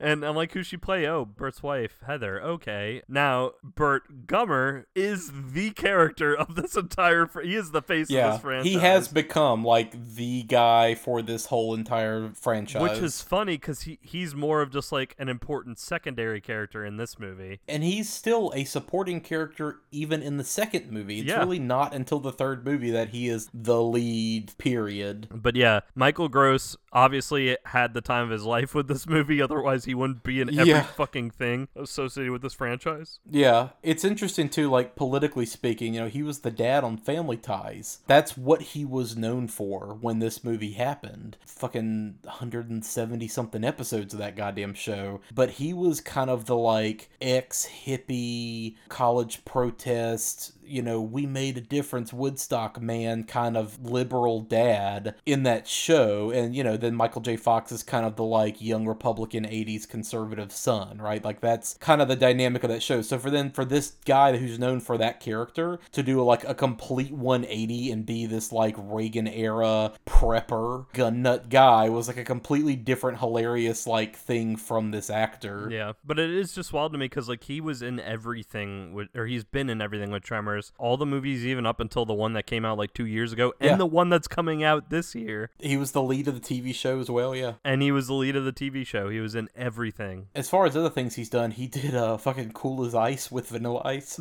he's been in like every fucking TV show in the last 30 years. Here is our Batman the Animated Series Oh, shit. entry for this oh, episode. shit. So he's the voice of Lloyd Ventrix from the episode See No Evil. You know, there's our obligatory, you know, every other episode Batman the Animated Series plug. Hey, yeah, we haven't had one in a little while actually. It's been kind of a string. Yeah. Other than those two characters, we also have Walter Chang, who owns the general store all in one place for the town. He is played by Victor Wong, who was in Year of the Dragon, Big Trouble in Little China, which is one of my favorites, The Last Emperor, Prince of Darkness, which we will certainly get to eventually, The Joy Luck Club, and the Three Ninjas series. Amazing. So, Hell yeah. Yes. Miguel is played by Tony Genaro. He was in La Bamba, The Craft, The Mask of Zorro, lots of TV. Um, he was also like in Underwood's other movies too, so like he definitely stayed connected with this director. And he's a Hispanic farmer guy that's in the area. And then we have Nancy, who is the mother character, and her daughter Mindy. Um, Nancy is played by Charlotte Stewart, who has done lots of TV as well. She is the girlfriend in Eraserhead, and she's Oh. Betty Briggs Yep. from Twin Peaks. Yeah, that's where I most recently there you remember go. her from. And uh, Mindy is Ariana Richards. She is most notably from Jurassic Park. Speaking of, Yeah, which I buried my own ass on earlier in their episode. yeah, I did not realize until this exact moment that that is the same. Yeah. Yep. Talk about a Totally fucking her. crazy career going from Tremors in Oh, God. 1990 to Jurassic Park a couple years yeah. later. Melvin, that we joked about earlier, he's like the punk teenage kid that everybody kind of fucking hates. He is played by Robert Jayne, who is in every fucking TV show from 1980 to 2005. You want to know what's crazy about him and Ariana Richards, who you just said? They both, again, skipped the second movie, came back for the third one, and haven't, at least Ariana Richards has not been in any of the movies after that. So Tony Genaro that plays Miguel, Mindy, Nancy, Melvin, they all four come back for number three because the third movie like goes back to the original town. Back to Perfection is the name of the movie. yeah, And uh, but uh, that's kind of crazy to me because like even even the second one, which the second one still had Fred Ward on playing Earl, even that one went straight to VHS DVD. All of them, but this one. Well, again, a lot of that's just because this movie made its money back, but it did not make the kind of money that the studio figured it would. But seeing how popular it was in the years after, they kind of figured, like, let's do a sequel, but let's not risk doing another sequel that's going to go and, like, just barely break even, if at all, at the theatrical level. So that's why they probably did it direct to video, just to be safe. And I mean, mean, to the point, it worked. I mean, it, it made a shit ton of money regardless. There was also supposed to be like a mean old lady character with a Rottweiler in the script. Oh. They kind of left her out for some unknown reason. I didn't really find a like definite reason why they cut that character. During this scene as well, where Val and Earl are just kind of going around and chit chatting with everybody and having a drink, we also are introduced to Chekhov's drink cooler, which will certainly come up later. They've got like the big giant chest freezer that they've got all the like beer and you know soda in, and when it goes on the fritz, it starts like shaking and vibrating everywhere, and they're all just like, "God damn it, cut that noise out and you know get that thing fixed." So of course that's gonna come back up. Yeah, there's another thing that I thought was gonna be a Chekhov's gun with like the septic tank, but really that scene was just to introduce you to how much of an asshole Melvin is. Melvin's like just the shithead kid this entire movie. Well, also just how much of a shitty Yeah, job their job is. Val and Yeah, Earl have, literally. The lives yeah. that they've created for themselves are just so terrible. But you get the sense Yeah. like through this whole thing that like everyone knows each other obviously and everyone's friends. But like a lot of the townsfolk really do rely on Earl and Val and they've been able to keep them around by bribing them with not just money but free food and alcohol like for do- to doing these terrible jobs. Yeah. But like they are kind of the backbone of this whole entire community when it comes to like making sure things work and continue work. But they know that and they know they're kind of stuck in a dead end if they keep up with it. So like throughout this opening scene you're also seeing them really being like we just gotta just say fuck it and get out of here. Yeah. We then cut back to Rhonda, and she is leaving her site um, where she's got all of her equipment set up, and we see something big kind of moving underneath the sand, right? And you kind of get that like Jaws style POV, and it's like stalking her right up to her truck. So we get the first glimpses of like something is out in the desert. Yeah. and like we just mentioned, Val and Earl are then emptying a septic tank, and it busts, and that's kind of the final straw where they're just like, God damn it, fuck this town, Getting fuck all here." this, let's get out of here. So it does like a hard smash to them packing their shit in the truck, just like piling everything in. I love Val's little bit about, I love this vacuum cleaner. Yes, I'm bringing this vacuum cleaner. but yeah, they're intending to just like leave town once and for all and go to Bixby. That's such a funny scene because like as they're pulling out, like they stop to grab the literal sign off their mailbox. Yeah. it says like Val and Earl on it. Little small touches throughout this movie that make it so funny. Yeah, another Chekhov's little girl on pogo stick moment is introduced. Incredible. So again, you know that's coming back. Absolutely incredible. Yeah, every little dumb detail in this movie is there for a reason, you know, and that's that's like the fun thing about it is you just see all the things like beforehand and you connect the dots about how they're gonna go. So on their way out of town, they notice the local electrician is perched way up on an electrical tower. They think he's like still drunk, but then they discover that he's actually dead from dehydration, clutching his rifle, and you know he's been up there for a few days. So something weird happened, right? Like he didn't come down for some dumb reason. We then see the local sheep farmer Fred. He is mysteriously attacked by some creature and pulled underground. The boys then come across his corpse and his slaughtered flock. Um, they like find his head buried in the sand, all gross. This is probably like the best bit of horror, in my opinion, in the movie. Of you're kind of reintroduced to this gimmick between Val and Earl, where like he's not responding to our calls. Okay, which one of us is going to go climb up there? They do Yeah. rock paper scissors. Val loses and goes and makes the climb, and it's a nice reel because he starts tapping the guy on the shoulder, and all of a sudden it turns around and you see the guy as a corpse, and they wind up going back into town briefly, delivering his body. The local doctor is just like, who the hell would be out to get him like that? And then they're on the way out again, and they're kind of spooked by that. But then yeah, you they come across the farmer, see his fucking decapitated head in the ground, which was another closest thing to a jump scare in this movie. Is like when they pick up his hat and his face is just staring up at them.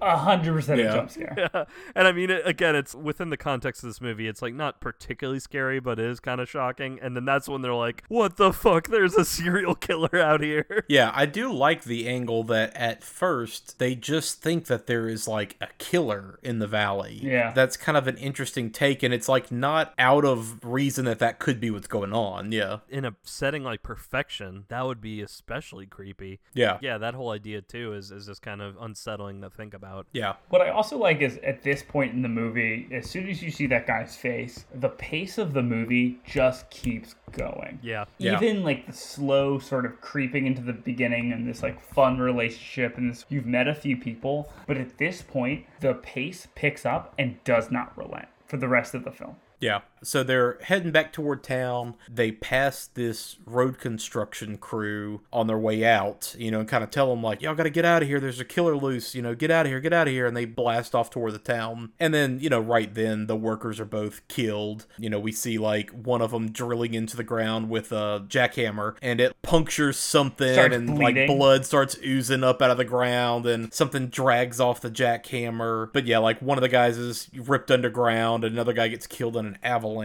All of that was done practically and that scene where like the jackhammer is jacked into something and it starts getting dragged and it's dragged through the concrete And it's just ripping up all the road. and it's yeah, ripping up the concrete great. was such a cool effect even now because it, it was all done practically. And then yeah it gets like shot up into the air when whatever is underneath there like grabs it. And then the guy like it gets tangled up in his leg and he gets dragged off eaten off screen. Like all of this is like really fucking solid. And then the guys turn around to head back to Bixby. Okay, like we've done, we told everybody in the town what's going on. Let's get back out. But then this is where they discover, like, okay, we can't leave. The road's blocked. You know, all this rubble fell, and now like the one road out of town is like out. Insane. There's like three boulders. How the fuck can they get around that? Well, and I, I think too at that point, A, they find a bloody helmet of one of the workers and then they see the arm sticking out Yeah. from the uh, rubble of the other. So I think at that point they're like, all right, we can't leave. We Yeah. have to like make sure everyone in town is like gonna be okay through whatever's going on. And then that's like when they accidentally back up, something gets stuck on their car or on their truck and they pull out. This is where we're finally introduced, at least to partially, to the graboid because when they get back to town, they discover a big fucking giant, like snake looking worm thing that has wrapped itself around the back bumper of their truck. Yeah, it's like twisted around the axle of the truck. And you think that Val just kind of backed up and hung up the truck on something, but really, you know, he was grabbed by this creature. Um, we also find out, too, that the phone lines are completely down in the valley, too, so they can't call out. Well, and something too about this reveal that I like is they don't waste any time being like, well, this is probably just coincidence. We still have to be on the lookout for this killer. No, they put two and two together right away. Like, these people might be like out in the middle of the boonies and maybe sound hick, but they're pretty like on point of being like, this is a big giant worm thing that is strong enough to hold our truck in place and big enough to harm people. This is what's been maybe killing people around town and killing the animals and like they immediately Yeah. like realize okay, it's these fucking snake things. Now obviously they don't realize that like this is just a part of it, but you know, they don't waste any time being like okay, it's this thing that's causing all the problems. Yeah.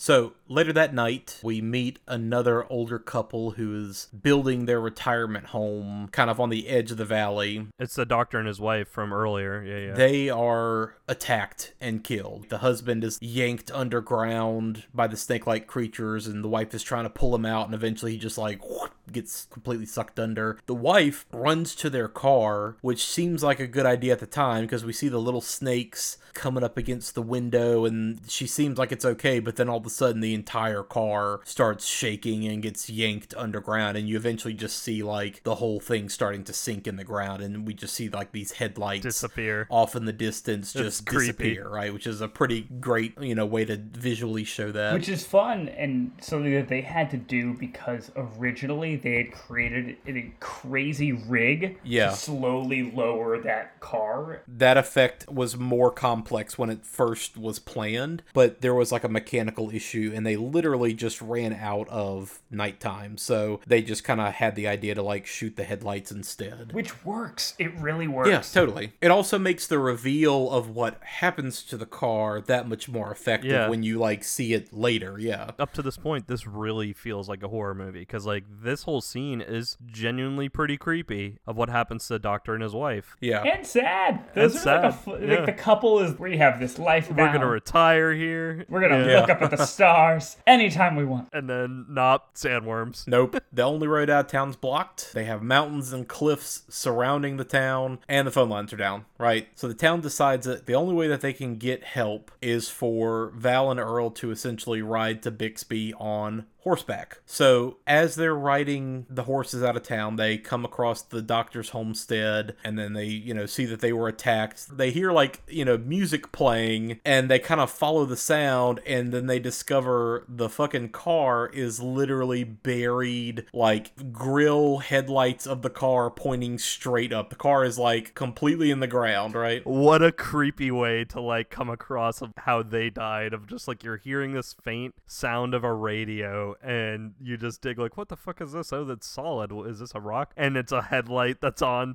up at you and you realize the whole thing is underground. Yeah. Yeah, that was the moment where they were like, well, shit, it can't be just those little guys. Like, there's no way that those worms could be doing all this. And at that moment, their horses are attacked, and, like, you know, one of them's kind of half yanked onto the ground, the other one's just kind of bit on the legs and flips over. But this is when, like, the full monster finally bursts out of the ground, and we see it's this, like, giant fucking bloated worm with all these little, like, you know, spikes along its back, and a giant, huge fucking beak that opens up and it's got like mandible predator style like lower beaks. And then the three fucking snake tongues like pour out of its fucking mouth. It's like such a great reveal Even more hardcore and dangerous than like the thing that comes out of alien's uh, mouth. This is far more terrifying to me, and at least in regard of like how deadly it would be to encounter one of these things. It's such an awesome creature reveal because not only is this a creature that's got all these crazy parts to it, but it's a creature that works in broad daylight.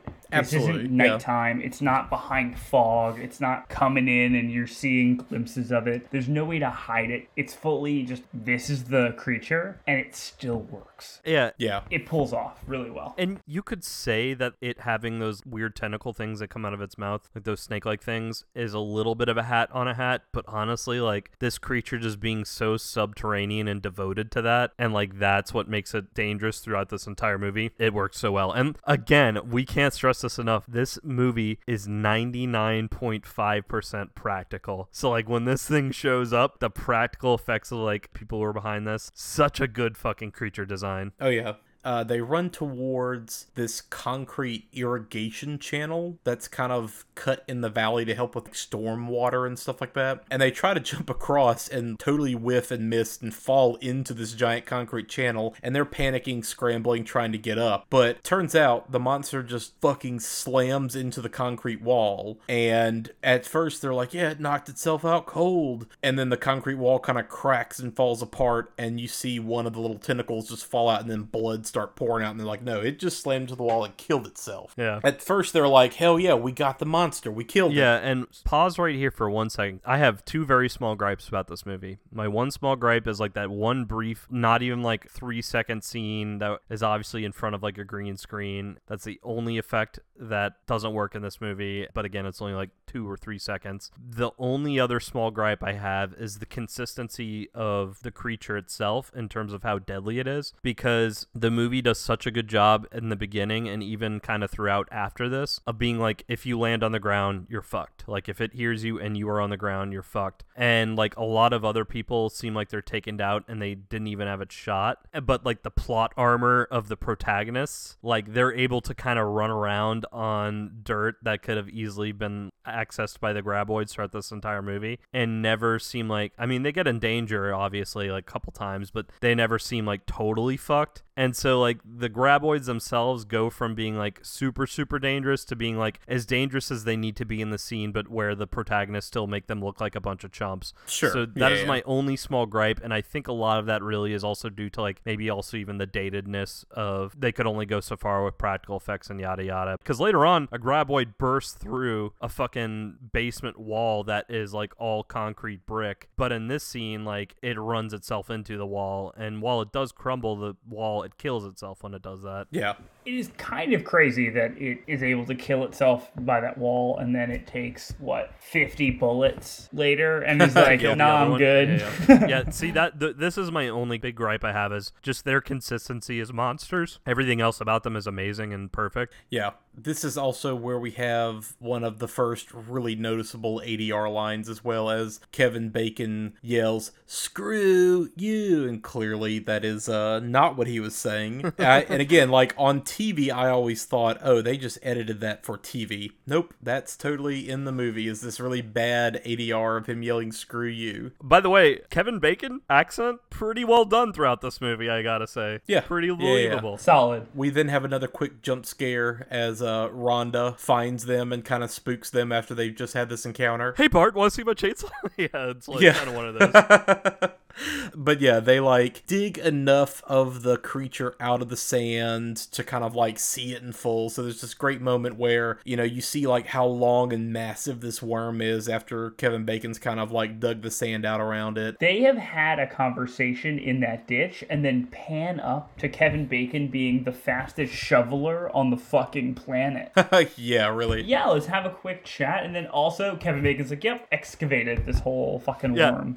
and they're talking about like how they're gonna need like a flatbed and like all this equipment to get the thing out of the ditch. But then they were able to pull the whole thing out of the wall somehow. Whatever. This movie's great, so I can't really knock it for that. And I do love when they're talking with Rhonda about this. Like Rhonda is fascinated from like student wanting to study the specimen type of way, and then the other two, like uh, Earl and Val, are very much just we're gonna make so much money off this. Yeah. we're gonna make Chang pay us a ton for it. This is amazing. Yeah. Rhonda also, in this moment, kind of concludes that based on the readings that all of her equipment's picking up, no, this is not the only creature. There should be three more creatures out there. Womp womp. So they are pretty definitively fucked for the time being. Right then, again, another one of the creatures pops up. Um, and chases the trio onto a rock formation that is nearby. And these are like big, huge, massive sedentary boulder rock formations. And they're just stuck, you know? So it's them kind of trying to wait this thing out. And they keep throwing like smaller rocks on the ground, and it just always is there waiting on them. And that's when they kind of realize, like, oh yeah, that's why old dude didn't come down from the electrical tower because this thing just waits. It's just going to wait you out until you either die or, you know, you come down and it gets you. Yeah, because they even stay the night out on this rock. Yeah. even, and in the morning they like toss a uh, stone and like yeah, immediately it. It's still there. still yeah. there. This is where they kind of postulate that the creatures could be some kind of pre fossil record thing that just hasn't been seen all this time. Earl even jokes that it could be aliens. yeah, like all three of them have a different theory. Like one of them is like, oh, it was a government test gone wrong. Yeah. or potentially radiology. Yeah. The other one's like, nah, dog, it's aliens. Yeah.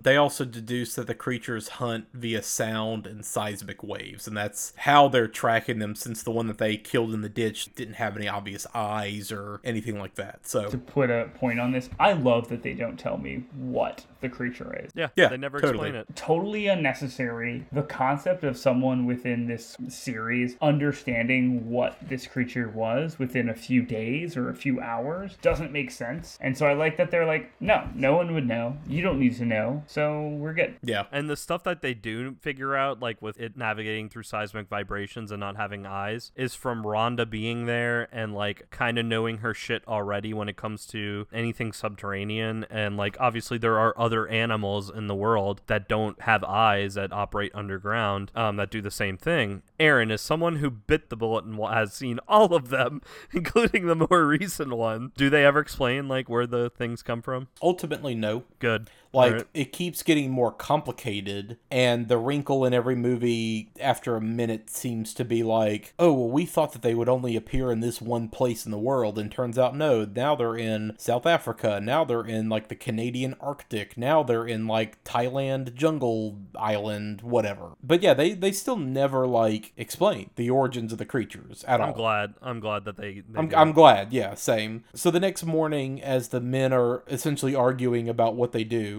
Rhonda discovers like these long poles that are near their rock. And she just pole vaults from one boulder to the next, right? And the two guys were arguing about like, how do we get out of here? What are we going to do next? And you just see her like pole vault behind them. And they both just kind of turn around like, what the fuck did she just do? You know, so that's kind of a clever, fun moment. Well, and I, I love too the whole time like Earl is just like Val, what are you doing? She's great. Come on, like. yeah, he's he's pushing her to like make some moves. Yeah. And uh, and like she is like, and that's the thing I appreciated appreciate about this character throughout this movie is she's just as capable as everyone else in this, and she is just as much in danger as everyone else is throughout the movie. Like she's never just the damsel in distress character. Yeah. It's just funny. She's like, "Come on, guys, y'all have never pole vaulted before," and then she does it. And they're like, Yeah. oh, This also sets up this whole dynamic through that works through the rest of the movie where she is the person that knows things about things, right? So every time they're like, Well, I don't know, and then they all look to her and she's like, Why would I know this? Yeah, yeah. I'm not the expert on literally everything. yeah." Exactly. But that's built here and it's like a fun thing. Yeah. So they basically hop from boulder to boulder and they eventually reach Rhonda's truck that was kind of on the far side of where they were in the valley, just barely avoiding the creature once again. When they reach town, they tell all of the stunned, kind of disbelieving townsfolk about the worms, you know, who were initially like, okay, wait, you showed us this small worm. You mean there's something bigger out there? Oh my god, what do we do next? This is crazy. They conclude that their best bet is to head into the mountains since the town is directly in the path of the attacks, right? Like they've been little by little watching as like these different little landmarks on their way out of town have been destroyed and people have been killed, so they know that they're like right, you know, next in line. And the mountains are solid rocks. They figure we'll be safe there. They can't get through the solid rock. And then the general store owner, Walter Chang, finally gives the creatures a name Graboid. Graboids. I love Chang and even um the shithead kids Melvin, yeah, fighting about it. when they had well, and when they have like the corpse of the tongue from earlier that they showed everyone, like they're already setting it up in Chang's shop as a, for three dollars. Take your picture with the mutant sandworm thing. yeah. The maximum amount of money that they can make off of that is what? $39? There's not that many people in this town. I love how Nancy and Mindy are already doing it.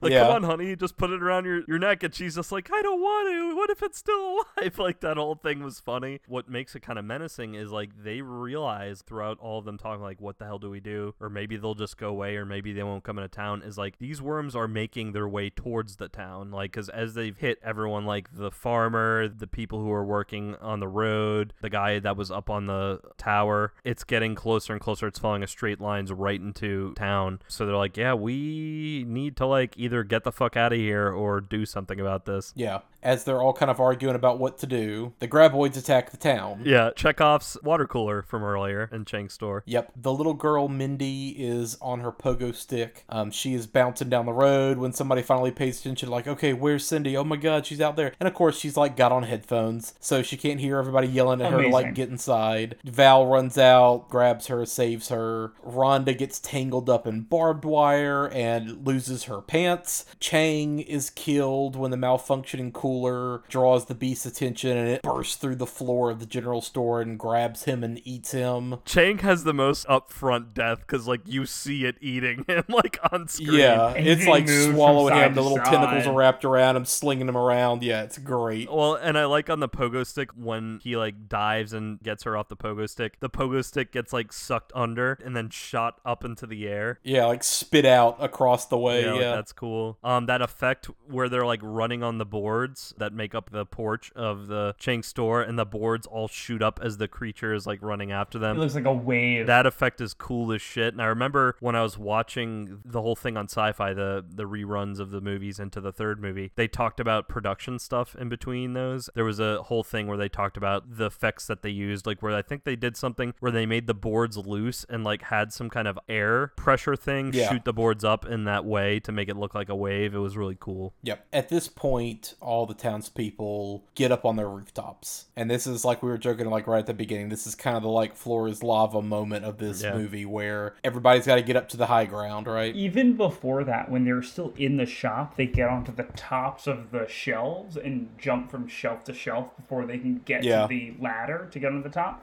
And that's when it's like, it's lava time. Yeah, and Rhonda gets pants again, which I, I was kind of worried, like, oh shit, I don't really remember like this, but like, are they just gonna have her showing her panties the whole time? Like, no, that only lasts literally a couple minutes because they get her out of the barbed wire, bring her inside, and then someone was like, here's a pair of pants. A pair of perfectly fitting fit pants. Yeah, a pair of perfectly fitting pants. Yeah.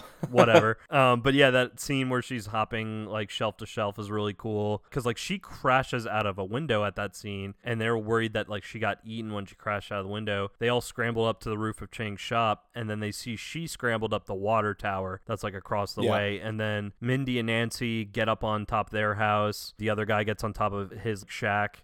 Melvin's fucking ass is like on top of the outhouse. Yeah. At this point, they try and get in touch with Burt and Heather because Burt and Heather, after seeing that first mini worm, that's what they think they're hunting are those snake looking things that are just the tongues. And they, they don't realize that they're underground either. So they went off in like Burt's truck looking to shoot them. And they get back to their compound and they're just like, it's so strange. We haven't found a single thing out there. Like, what the hell's going on? And like they go into the basement area as Burt is like preparing bullets. Yeah. Heather takes out all their spent casings and puts them into a case cleaner, which is like a giant vibrating drum. That's right. Yeah, yeah. Full of polishing grit. So it's just this giant thing that rock tumble shakes all your casings to clean them and get all the grit and stuff off. Growing up in the South, I should have known that. As someone who has no idea about guns, I was like, oh, it's a noisemaker that you put bullets in. yeah. That's cool. That's what I was glad glad you had that. Yeah. when they get out of their truck, she puts up, pulls up her, her binoculars. Heather does,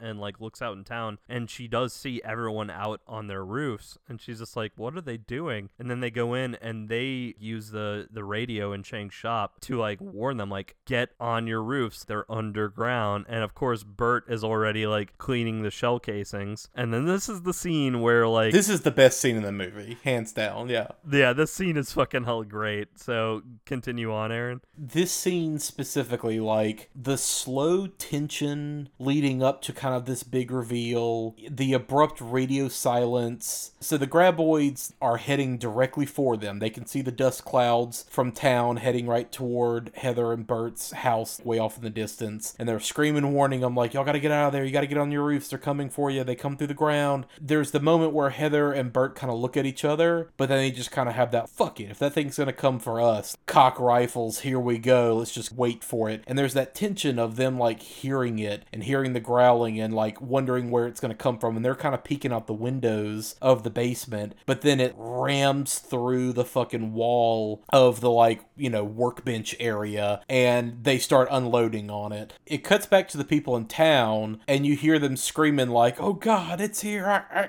and it like cuts out. And there's that moment of radio silence, and then all of a sudden you just hear the report of the rifles that like Pop.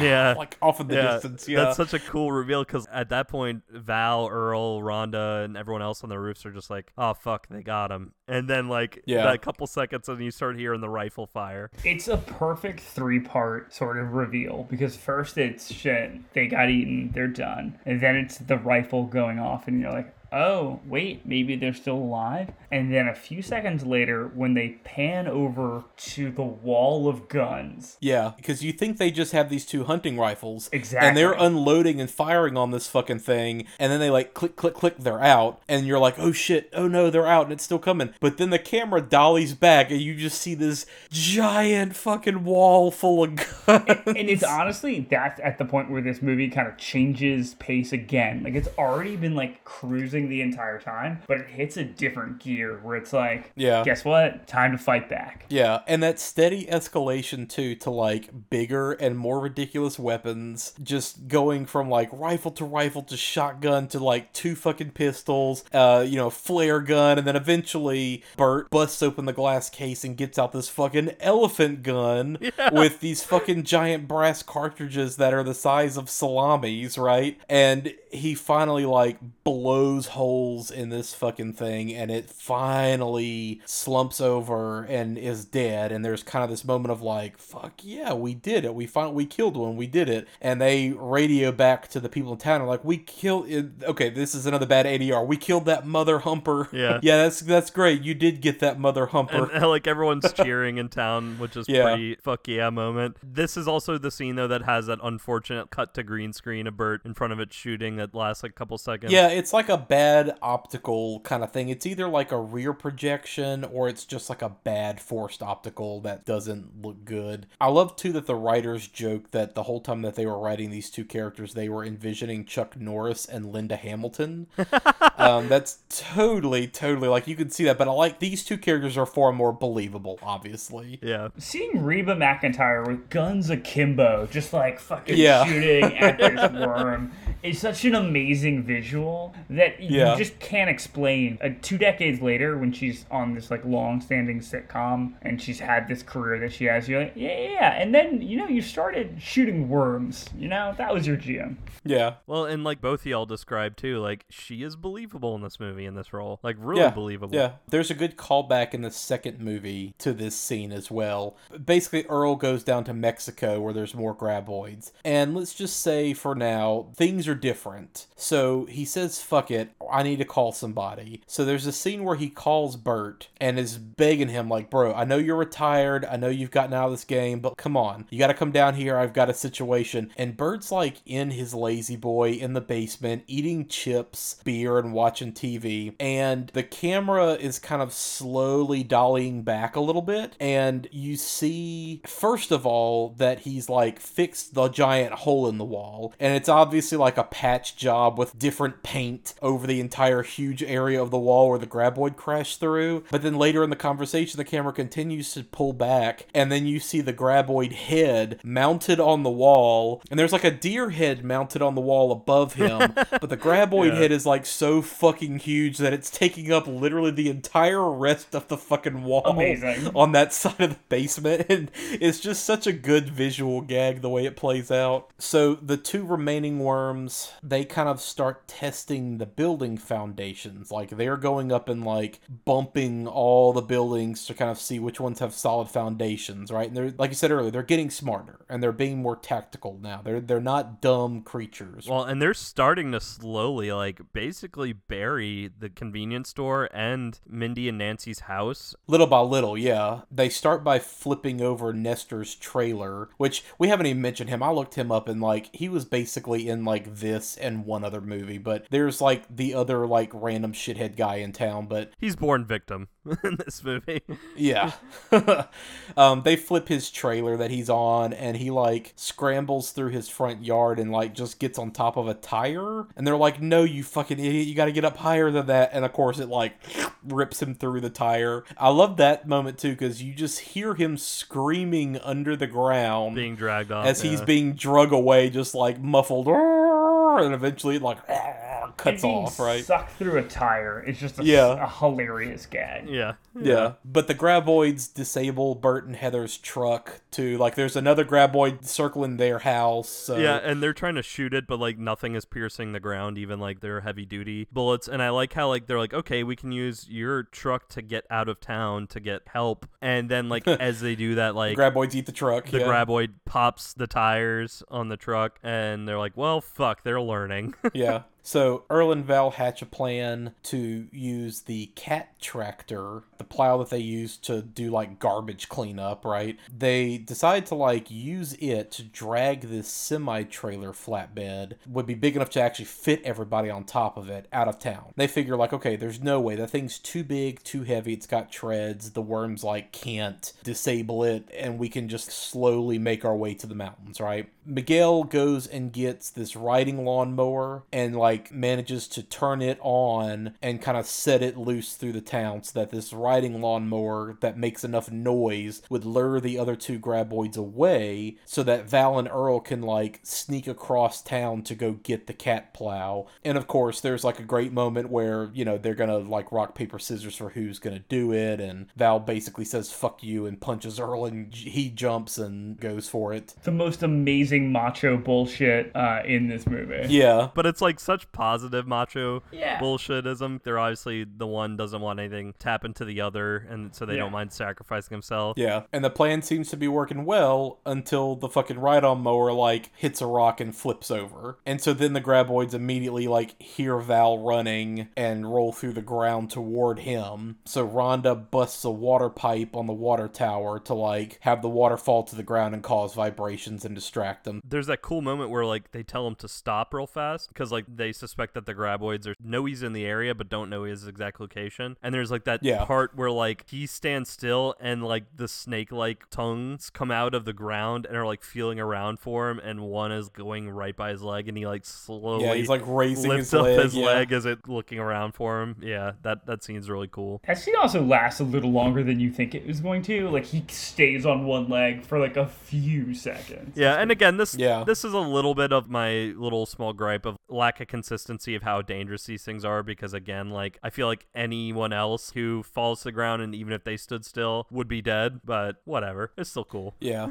So yeah, they're doing everything they can to distract them so that Val can get the cat. Which one thing I like too, as far as an effect goes, that graboid POV effect that's underground, where you see them like plowing through the dirt from their POV. That's a really simple effect that's just used really well. So all it is is a camera that is pointed upward with a piece of glass over it, and then they just poured gallons of like dirt and rubble onto that glass, and then they reversed it. So it looks like you're just like plowing through the dirt. It's it's such a simple old school effect, but it works really well in this. So yeah, Val gets to the cat. He connects the semi trailer, drives it, you know, up to the sides of the houses, and loads everybody up. Everybody jumps off their roofs and onto this trailer. Burt and Heather have been making pipe bombs on their roof and packing their gear. Simply, simply amazing. We simply have to stand for Reba McEntire making pipe bombs. Yeah.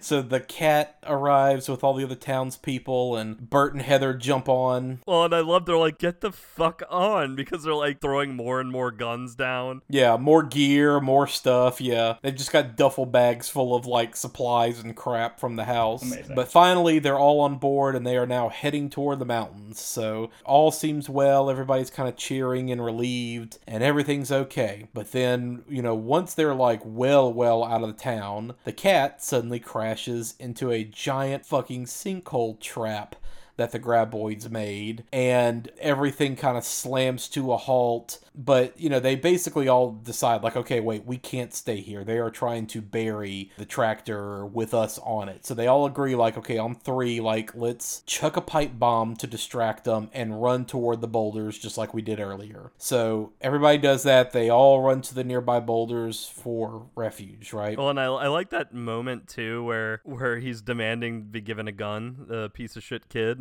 Melvin. yeah melvin. And like so finally like he's like i don't want to run. They're gonna kill us and finally like burt's like here melvin if you run i'll give this for your protection he's like hell yeah and it's like a The giant magnum. yeah yeah, Yeah. and melvin at one point as he's running tries to fire and there's no bullets he's like burt you piece of shit yeah just click click click yeah Absolutely incredible. Yeah. So, like earlier, they are all stuck on the boulders. They're all trying to figure out what to do. Earl has the clever idea to, like, lure the graboids in and, like fishing, throw one of the pipe bombs and let them swallow the pipe bomb and explode. And they manage to kill one this way. They, like, draw it in, you know, with throwing rocks on the ground. They throw one of the pipe bombs on the ground, it swallows it, and just boom, blah, guts everywhere. And it, oh, and i like how everyone's like cheering a shower of yeah, guts. everyone's like, "Yeah, we did it!" And then all the guts rain down on them, and they're like, "Oh shit! Oh, disgusting!" Yeah. Incredible visual gag. And that is a staple of the entire series. Every single movie in the series has a moment where a graboid explodes guts. Fantastic. And then there's just like a fucking rain shower of guts and blood all over like people standing around. as bad as maybe the sequels are, I do love that they keep something like that in, and also that they Yeah. never explain them. I also love in that first sequel where they have the umbrellas. Yes. Because they know that that's going to be an issue. So as soon as the guts are going, they and just put their umbrellas up. It's very funny. Yeah, Earl like writes up this giant, long, complicated list of all the supplies and equipment that he's gonna need to go hunt the graboids down in Mexico. And they were like, "You had some unusual items on your list, Mister Earl." And he was like, "Yep, just trust me, I know what I'm doing." And so obviously they have like big guns and they have grenades and shit. But his way of killing them in the first part of the second movie is they strap C4 onto remote control cars, and they're like driving the remote control cars through the grass until one of the graboids grabs it and they detonate the C4. And, you know, his little sidekick buddy in that one's like, What are these stupid frilly umbrellas for? And you just see Earl pop one after they blow it up, and then all the guts fall, and the guy just gets like splattered in guts. He's like, Oh, that's what the umbrellas are for. Thanks, man. Right? It's pretty great A gag. perfect gag. So the last graboid seems to like have gotten wise to their tactics, right? And this is the smart graboid. They try to do the pipe bomb trick again, and this last graboid just spits it out, and it lands on top of all the other pipe bombs, and they all blow up. They still had a bunch, but this one lands on all of them. Yeah. And like everyone runs off the rock basically at this point. Yeah. And chaos ensues. Val, Earl, and Rhonda just kind of run toward that giant cliff that we saw earlier in the movie and kind of this last ditch effort to draw this graboid away from all the other people now that, you know, everybody's scattered from the rocks. So this is a bit that I don't know if y'all caught. I certainly didn't catch it when I was younger, but I did catch it this time. Val with the last pipe bomb that he was carrying on him, he throws it on purpose behind the worm as they're waiting on the edge of the cliff. And the worm, like obviously you hear it making like a roar when that happens. Um, and so yeah, they're they're on the edge of the cliff, and Val stays there as Earl and Rhonda run to the sides. And like at the very last second, Val jumps out of the way. The worm flies out of the side of the cliff and like falls to its death in a pretty great gnarly like death scene where it falls onto the rocks and like bursts open, its guts go everywhere. But I always, as a kid, was like, well, why did the graboid do that? Why didn't it just turn at the last second or like go after Earl or Rhonda? The bomb kind of them. The- spooks it. yeah, the bomb spooked it and probably disoriented it, and so that's why it flies out of like the canyon wall. Yeah. It's such a perfect full circle for the movie that starts with him pissing off that same cliff, right? Yeah. The movie starts with Kevin Bacon pissing off that cliff, and then he's like, you know what? I'm grown, I'm better for it, and now I know how to deal with these giant evil worms. Yeah. This is also too where we get another great callback to like, for all we know, these things can fly, and of course he's screaming at it, you know, do you fly, sucker? Do you fly? Again, like Lol. bad ADR, where it's clearly like, do you fly, fucker? Yeah. yeah. So yeah, we have the last grab graboid. It smashes through the wall of this cliff and plummets to its death, where it gloriously hits the rocks at the bottom and explodes orange goop everywhere. So it is one of the best giant final creature moment deaths of any of these kinds of movies. 100%. Yeah. So yeah, the group returns to town. They finally get the authorities to start an investigation. I think they've already like gotten one of the bodies of the graboids in the background. Someone has it like on a truck, or am I imagining that? That, yeah, the Earl and Val have a graboid in their truck that they're going to go become famous with. Yeah, and uh, Earl being a bro, like, because obviously, like, Rhonda is into Val and Val is into her, but they're being way too shy about it. Yeah. And Rhonda's about to leave town. Earl pushes him to be like, bro, what are you doing? Go kiss her, bro. Yeah. And yeah, so it ends with Val pursuing a romantic relationship with Rhonda and ends with them kissing. What a good movie. Yeah. So good. like what a good movie um the creature fantastic the characters are so quirky and caricatures but all work and are fantastic perfection as a setting is great honestly like i know it there was a video game in development during like the ps2 era like 2002 2003 probably like during Really? our prime time sean like when we were Oh playing yeah. a lot Oh yeah. Bad PS2 games. Mwah. Yeah. Beautiful.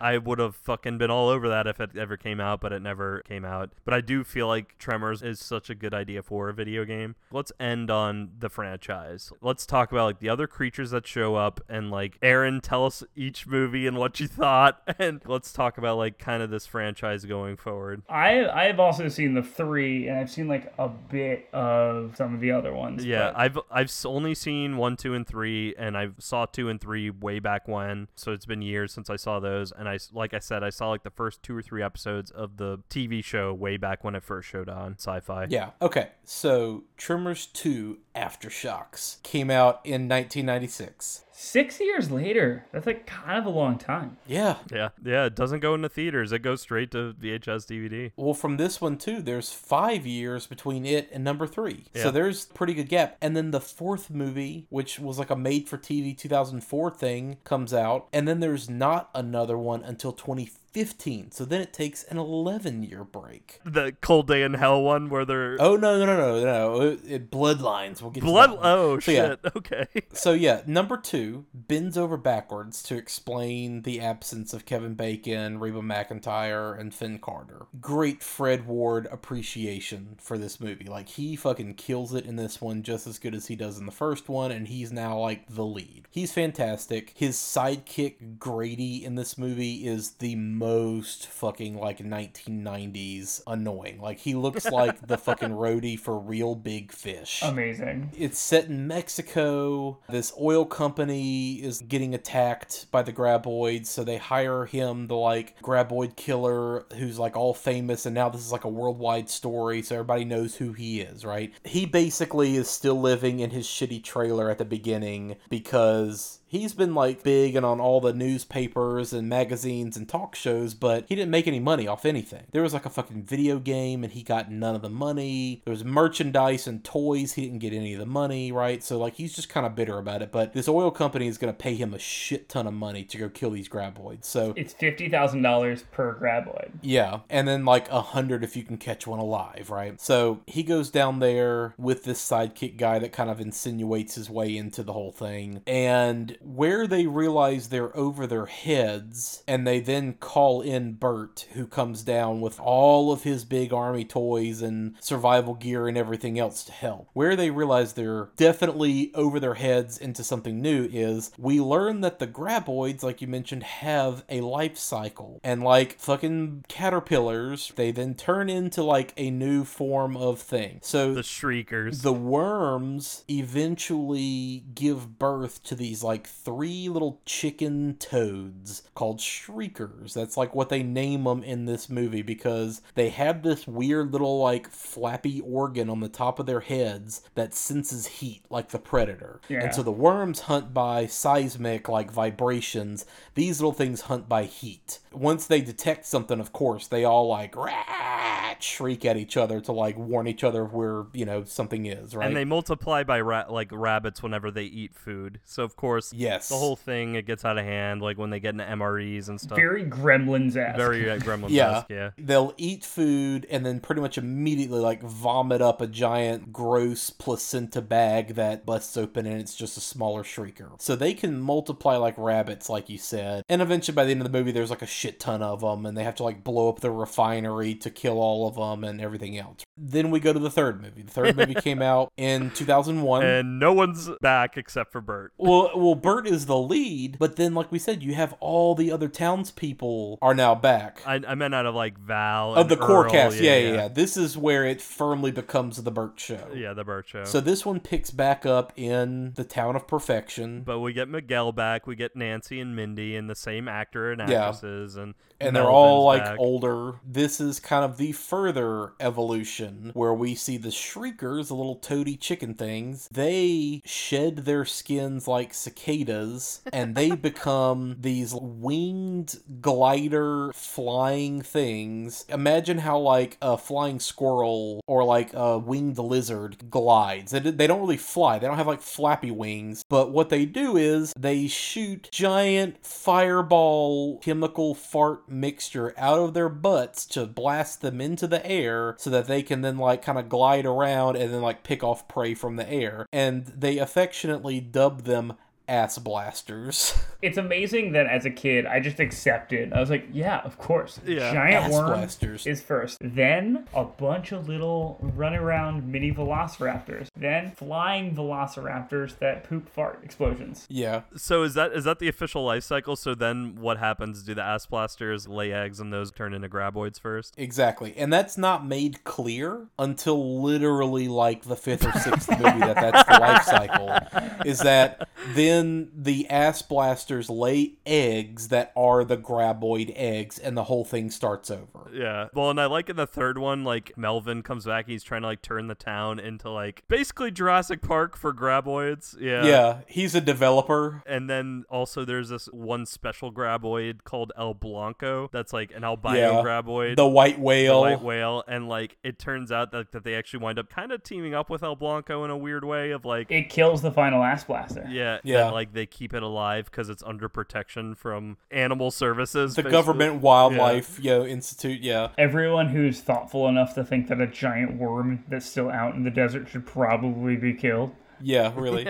so the second movie still has pretty good special effects. It's still a lot of practical creature designs and actual puppets and mechanical shit. There is some CGI where you see the little shriekers like hopping on top of each other's backs to like build a tower to like reach people hiding on the roofs. Like there's some CGI like that that's really sketchy early CGI. 3 is where it is 95% CGI and that is the worst PS1 era. Yeah, it's rough. Call the General insurance commercial CGI. Yeah. So bad. Even as a kid, I was like, this is a little rough. This is terrible, right? yeah. So number four comes out in 2004. It is a Sci-Fi Channel original movie. And it's a prequel.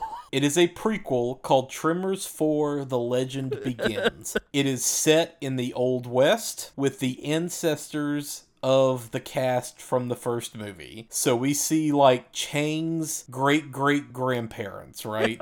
and Michael plays Burt's great great grandfather. So it's basically just Burt, but as a Western like gunslinger guy. Well, he starts off as foppish and timid. He's kind of like the rich guy who's investing in the mine. Okay, yeah, I haven't seen it. I just assumed that that was the case. By the end of the movie, he fully becomes a fucking gun nut. It's pretty formulaic. Like, it's just all the people in the town banding together to kill him, and there's, of course, like a silver mine and all this other bullshit. But by the end of the movie, the red headed woman that he falls in love with, of course, like harkening back to the Reba McEntire character, because, of course, his great great grandfather would fall in love with another plucky redhead woman who's capable of taking care of herself. Yeah. She gifts him one of those like giant stationary battery cannons from like the Civil War era, one of the like automatic rotary cannons. And the movie literally ends with him just like turning the crank and this thing like pop pop pop pop pop pop pop pop, pop shooting and him just ah screaming and like smiling in delight. Cut to credits. Like that's literally the end of the fucking movie. It's also it's an amazing like kind of through line because Michael Gross obviously makes this movie, which is the sudden return to the old west, weird fourth movie of a trilogy. But he is from the same in his TV series. He was with Michael J. Fox, who played his son, who then is in a movie series that goes back in time to the Wild Wild West. Right?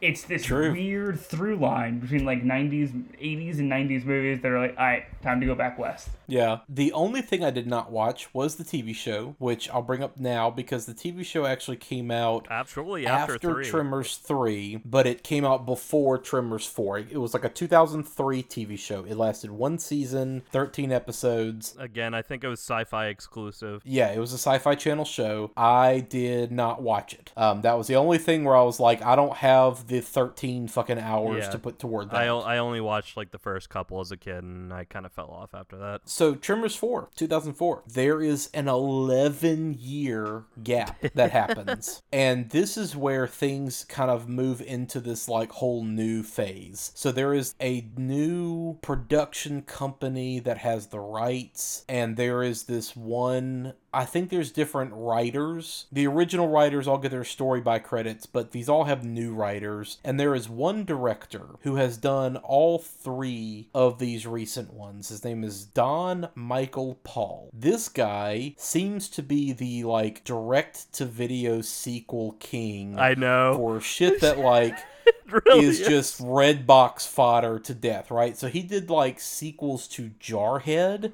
I didn't even know that fucking Jarhead What? had sequels. There's a Kindergarten Cop 2 that comes out in 2016. He did Kindergarten does? Cop 2. He did sequels to Death Race. He did sequels to The Scorpion King. He did sequels to Sniper. Like, this dude is the direct to video sequel king. There is a third Jarhead movie, and that he did not only Yeah. the second one, he did the third one, and the third one came out last year apparently. Yeah. that's a biographical like what Not the What? sequels. Yeah, and it's it's a very anti-war war movie at that too, and I can't imagine that either of these sequels are anywhere near that. So anyway, this is the guy who's doing these new ones, and these are kind of coming out pretty bang bang bang quick. But this is what I'll say mostly about them. The creature effects are all digital at this point, but they don't look bad. Really? The creature effects actually look pretty solid, but it's just because CGI has gotten so good. Yeah. You can do this level of CGI pretty cheaply and effectively at this point and have it look solid. What happens though is that the rest of this production for each of these movies looks so fucking cheap in comparison. You have these really fairly impressive digital effects, but then just the rest of the production looks super fucking cheap. Fake guns, the most spray painted fake plastic ass guns, really TV esque camera work in all of them, and lots of just no nobody actors. Well, and I read that these two were trying to prop up Jamie Kennedy as the next person in the series. Yeah, that's kind of where I was going with this. Is like they're they're definitely trying to do something new, and I don't think it worked based on like where the next movie is going. yeah. So Burt and his new sidekick, played by Jamie Kennedy. Can we just say the spoiler? It's one you can see coming. Like, Well, I, okay, what do you think the spoiler is based on the fact that the subtitle of this one is Bloodlines? it's his son, right? Exactly. Yeah. Like, I didn't even, I didn't even need to read it or watch it. It's his son. Yeah, that it's like his son from a completely unrelated relationship years earlier, right? Which is wild because doesn't like Jamie Kennedy have like red hair? Wouldn't it be a perfect connection to Reba? Know. He just doesn't. saying. He doesn't have red hair, but he definitely has way coiffed up, Yeah. giant, crazy hair and a douchey goatee and sunglasses, and he like rides a dirt bike.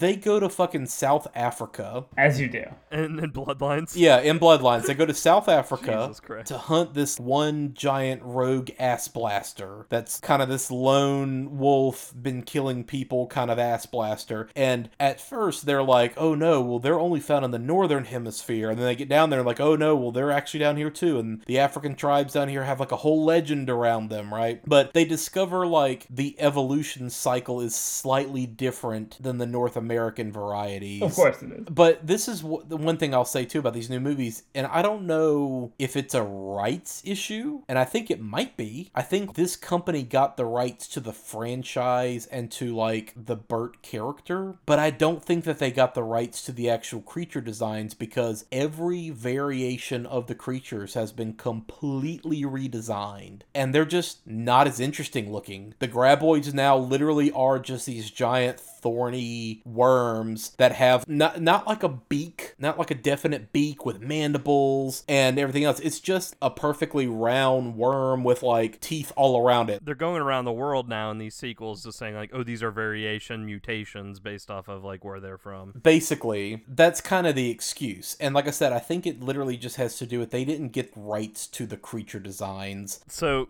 a cold day in hell is graboids and ice, right? Yes, Gummer and his son go to the Canadian Arctic to like investigate the graboids up there, and they team up with Val and Rhonda's daughter, who is now like college research team, you know, working on her PhD in the Canadian Arctic, and she's obsessed with graboids because of her parents, right? That makes sense. Dude, Thundergun Express and It's Always Sunny in Philadelphia follows like the same, and it's making fun of action movies that have too many sequels, but it follows Tremors because like Thundergun Express, the fifth one, is also like an Arctic ice based one in the recent Oh season God. of Always Sunny that they make fun of. Yeah, this is ridiculous. Yeah. Burt has graboid venom induced PTSD flashback things that's like slowly course, killing him. DARPA is there doing like shady research on the graboids, trying to weaponize them. It seems to take a kind of like a Resident Evil turn too, where people are gonna like we're gonna use the graboids. I'm honestly surprised it doesn't happen sooner in the franchise. Yeah, and the whole catch is like they have to capture one alive because they have to like harvest some kind of like goop from a gland inside of one to like create an anti-serum to cure him so he doesn't die. Now, here's what's nuts is the first one set in South Africa. Where do you think it was filmed? It's filmed in South Africa. Crazy enough. like cool. South Africa has a like pretty big film industry and a lot of productions shoot there because it's fairly cheap. So, okay, cool. Set in South Africa, shot in South Africa. Now,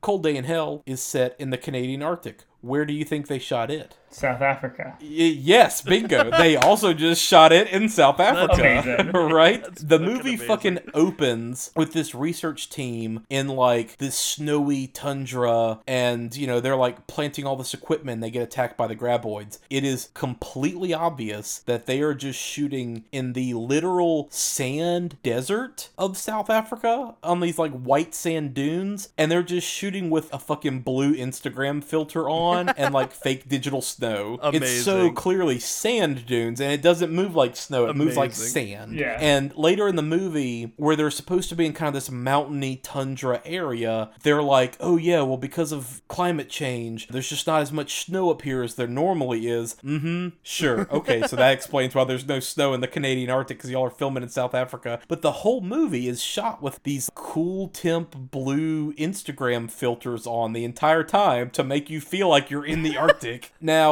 the crazy thing too that I'll say is these movies change up some of the graboid shit. Now the graboid tongues in the worms detach and can ah. act completely independently of the big main worm. So it can like shoot them out and then they can like slither around on their own to attack people. The graboids also fucking propel themselves out of the ground like great white sharks. Amazing. Like you know how on Shark Week you just see the like great whites like, "Roar," like flying through the air, right? That's what these graboids do in this movie. Arctic variation. There's multiple times. Well, no, th- both of these new movies from five on, it's it's just like a completely different thing. But there are times where like, okay, I'm on top of this building, I'm totally safe. Graboid flies through the fucking air, jumps out of the ground, like grabs somebody. You know, just that kind of craziness. With that being said, right around 2018 was when like they were in talks of trying to bring back Kevin Bacon and stuff that fell apart. So there was a TV reboot that was going to be produced by Universal and Blumhouse for Sci-Fi Channel. Oh, fun. and it's still listed on IMDb. Like if you go to, you know, IMDb, you can search Tremors and find it or just look at Kevin Bacon's IMDb because they shot a pilot movie. And fucking Vincenzo Natali, the guy that directed Cube and Splice, like he fucking directed it. Oh, wow. And it was actually filmed. This exists somewhere. Well, they filmed it, but they never finished it. They didn't like do post on it, and it never actually aired, and the series wasn't picked up. But they filmed a pilot movie with fucking Kevin Bacon, and apparently Fred Ward as well too, and it just like never happened. Was this planning to be kind of like what Halloween did, where like it only picks up after the second one and ignores all the sequels? I have no idea. I would assume. Here's my guess, and this is me like not knowing anything officially. Obviously, my guess is this new production company started making these new movies, five and six, Yeah. in like 2015, and then they put out another one in 2018. I have a feeling that what happened is they started talking about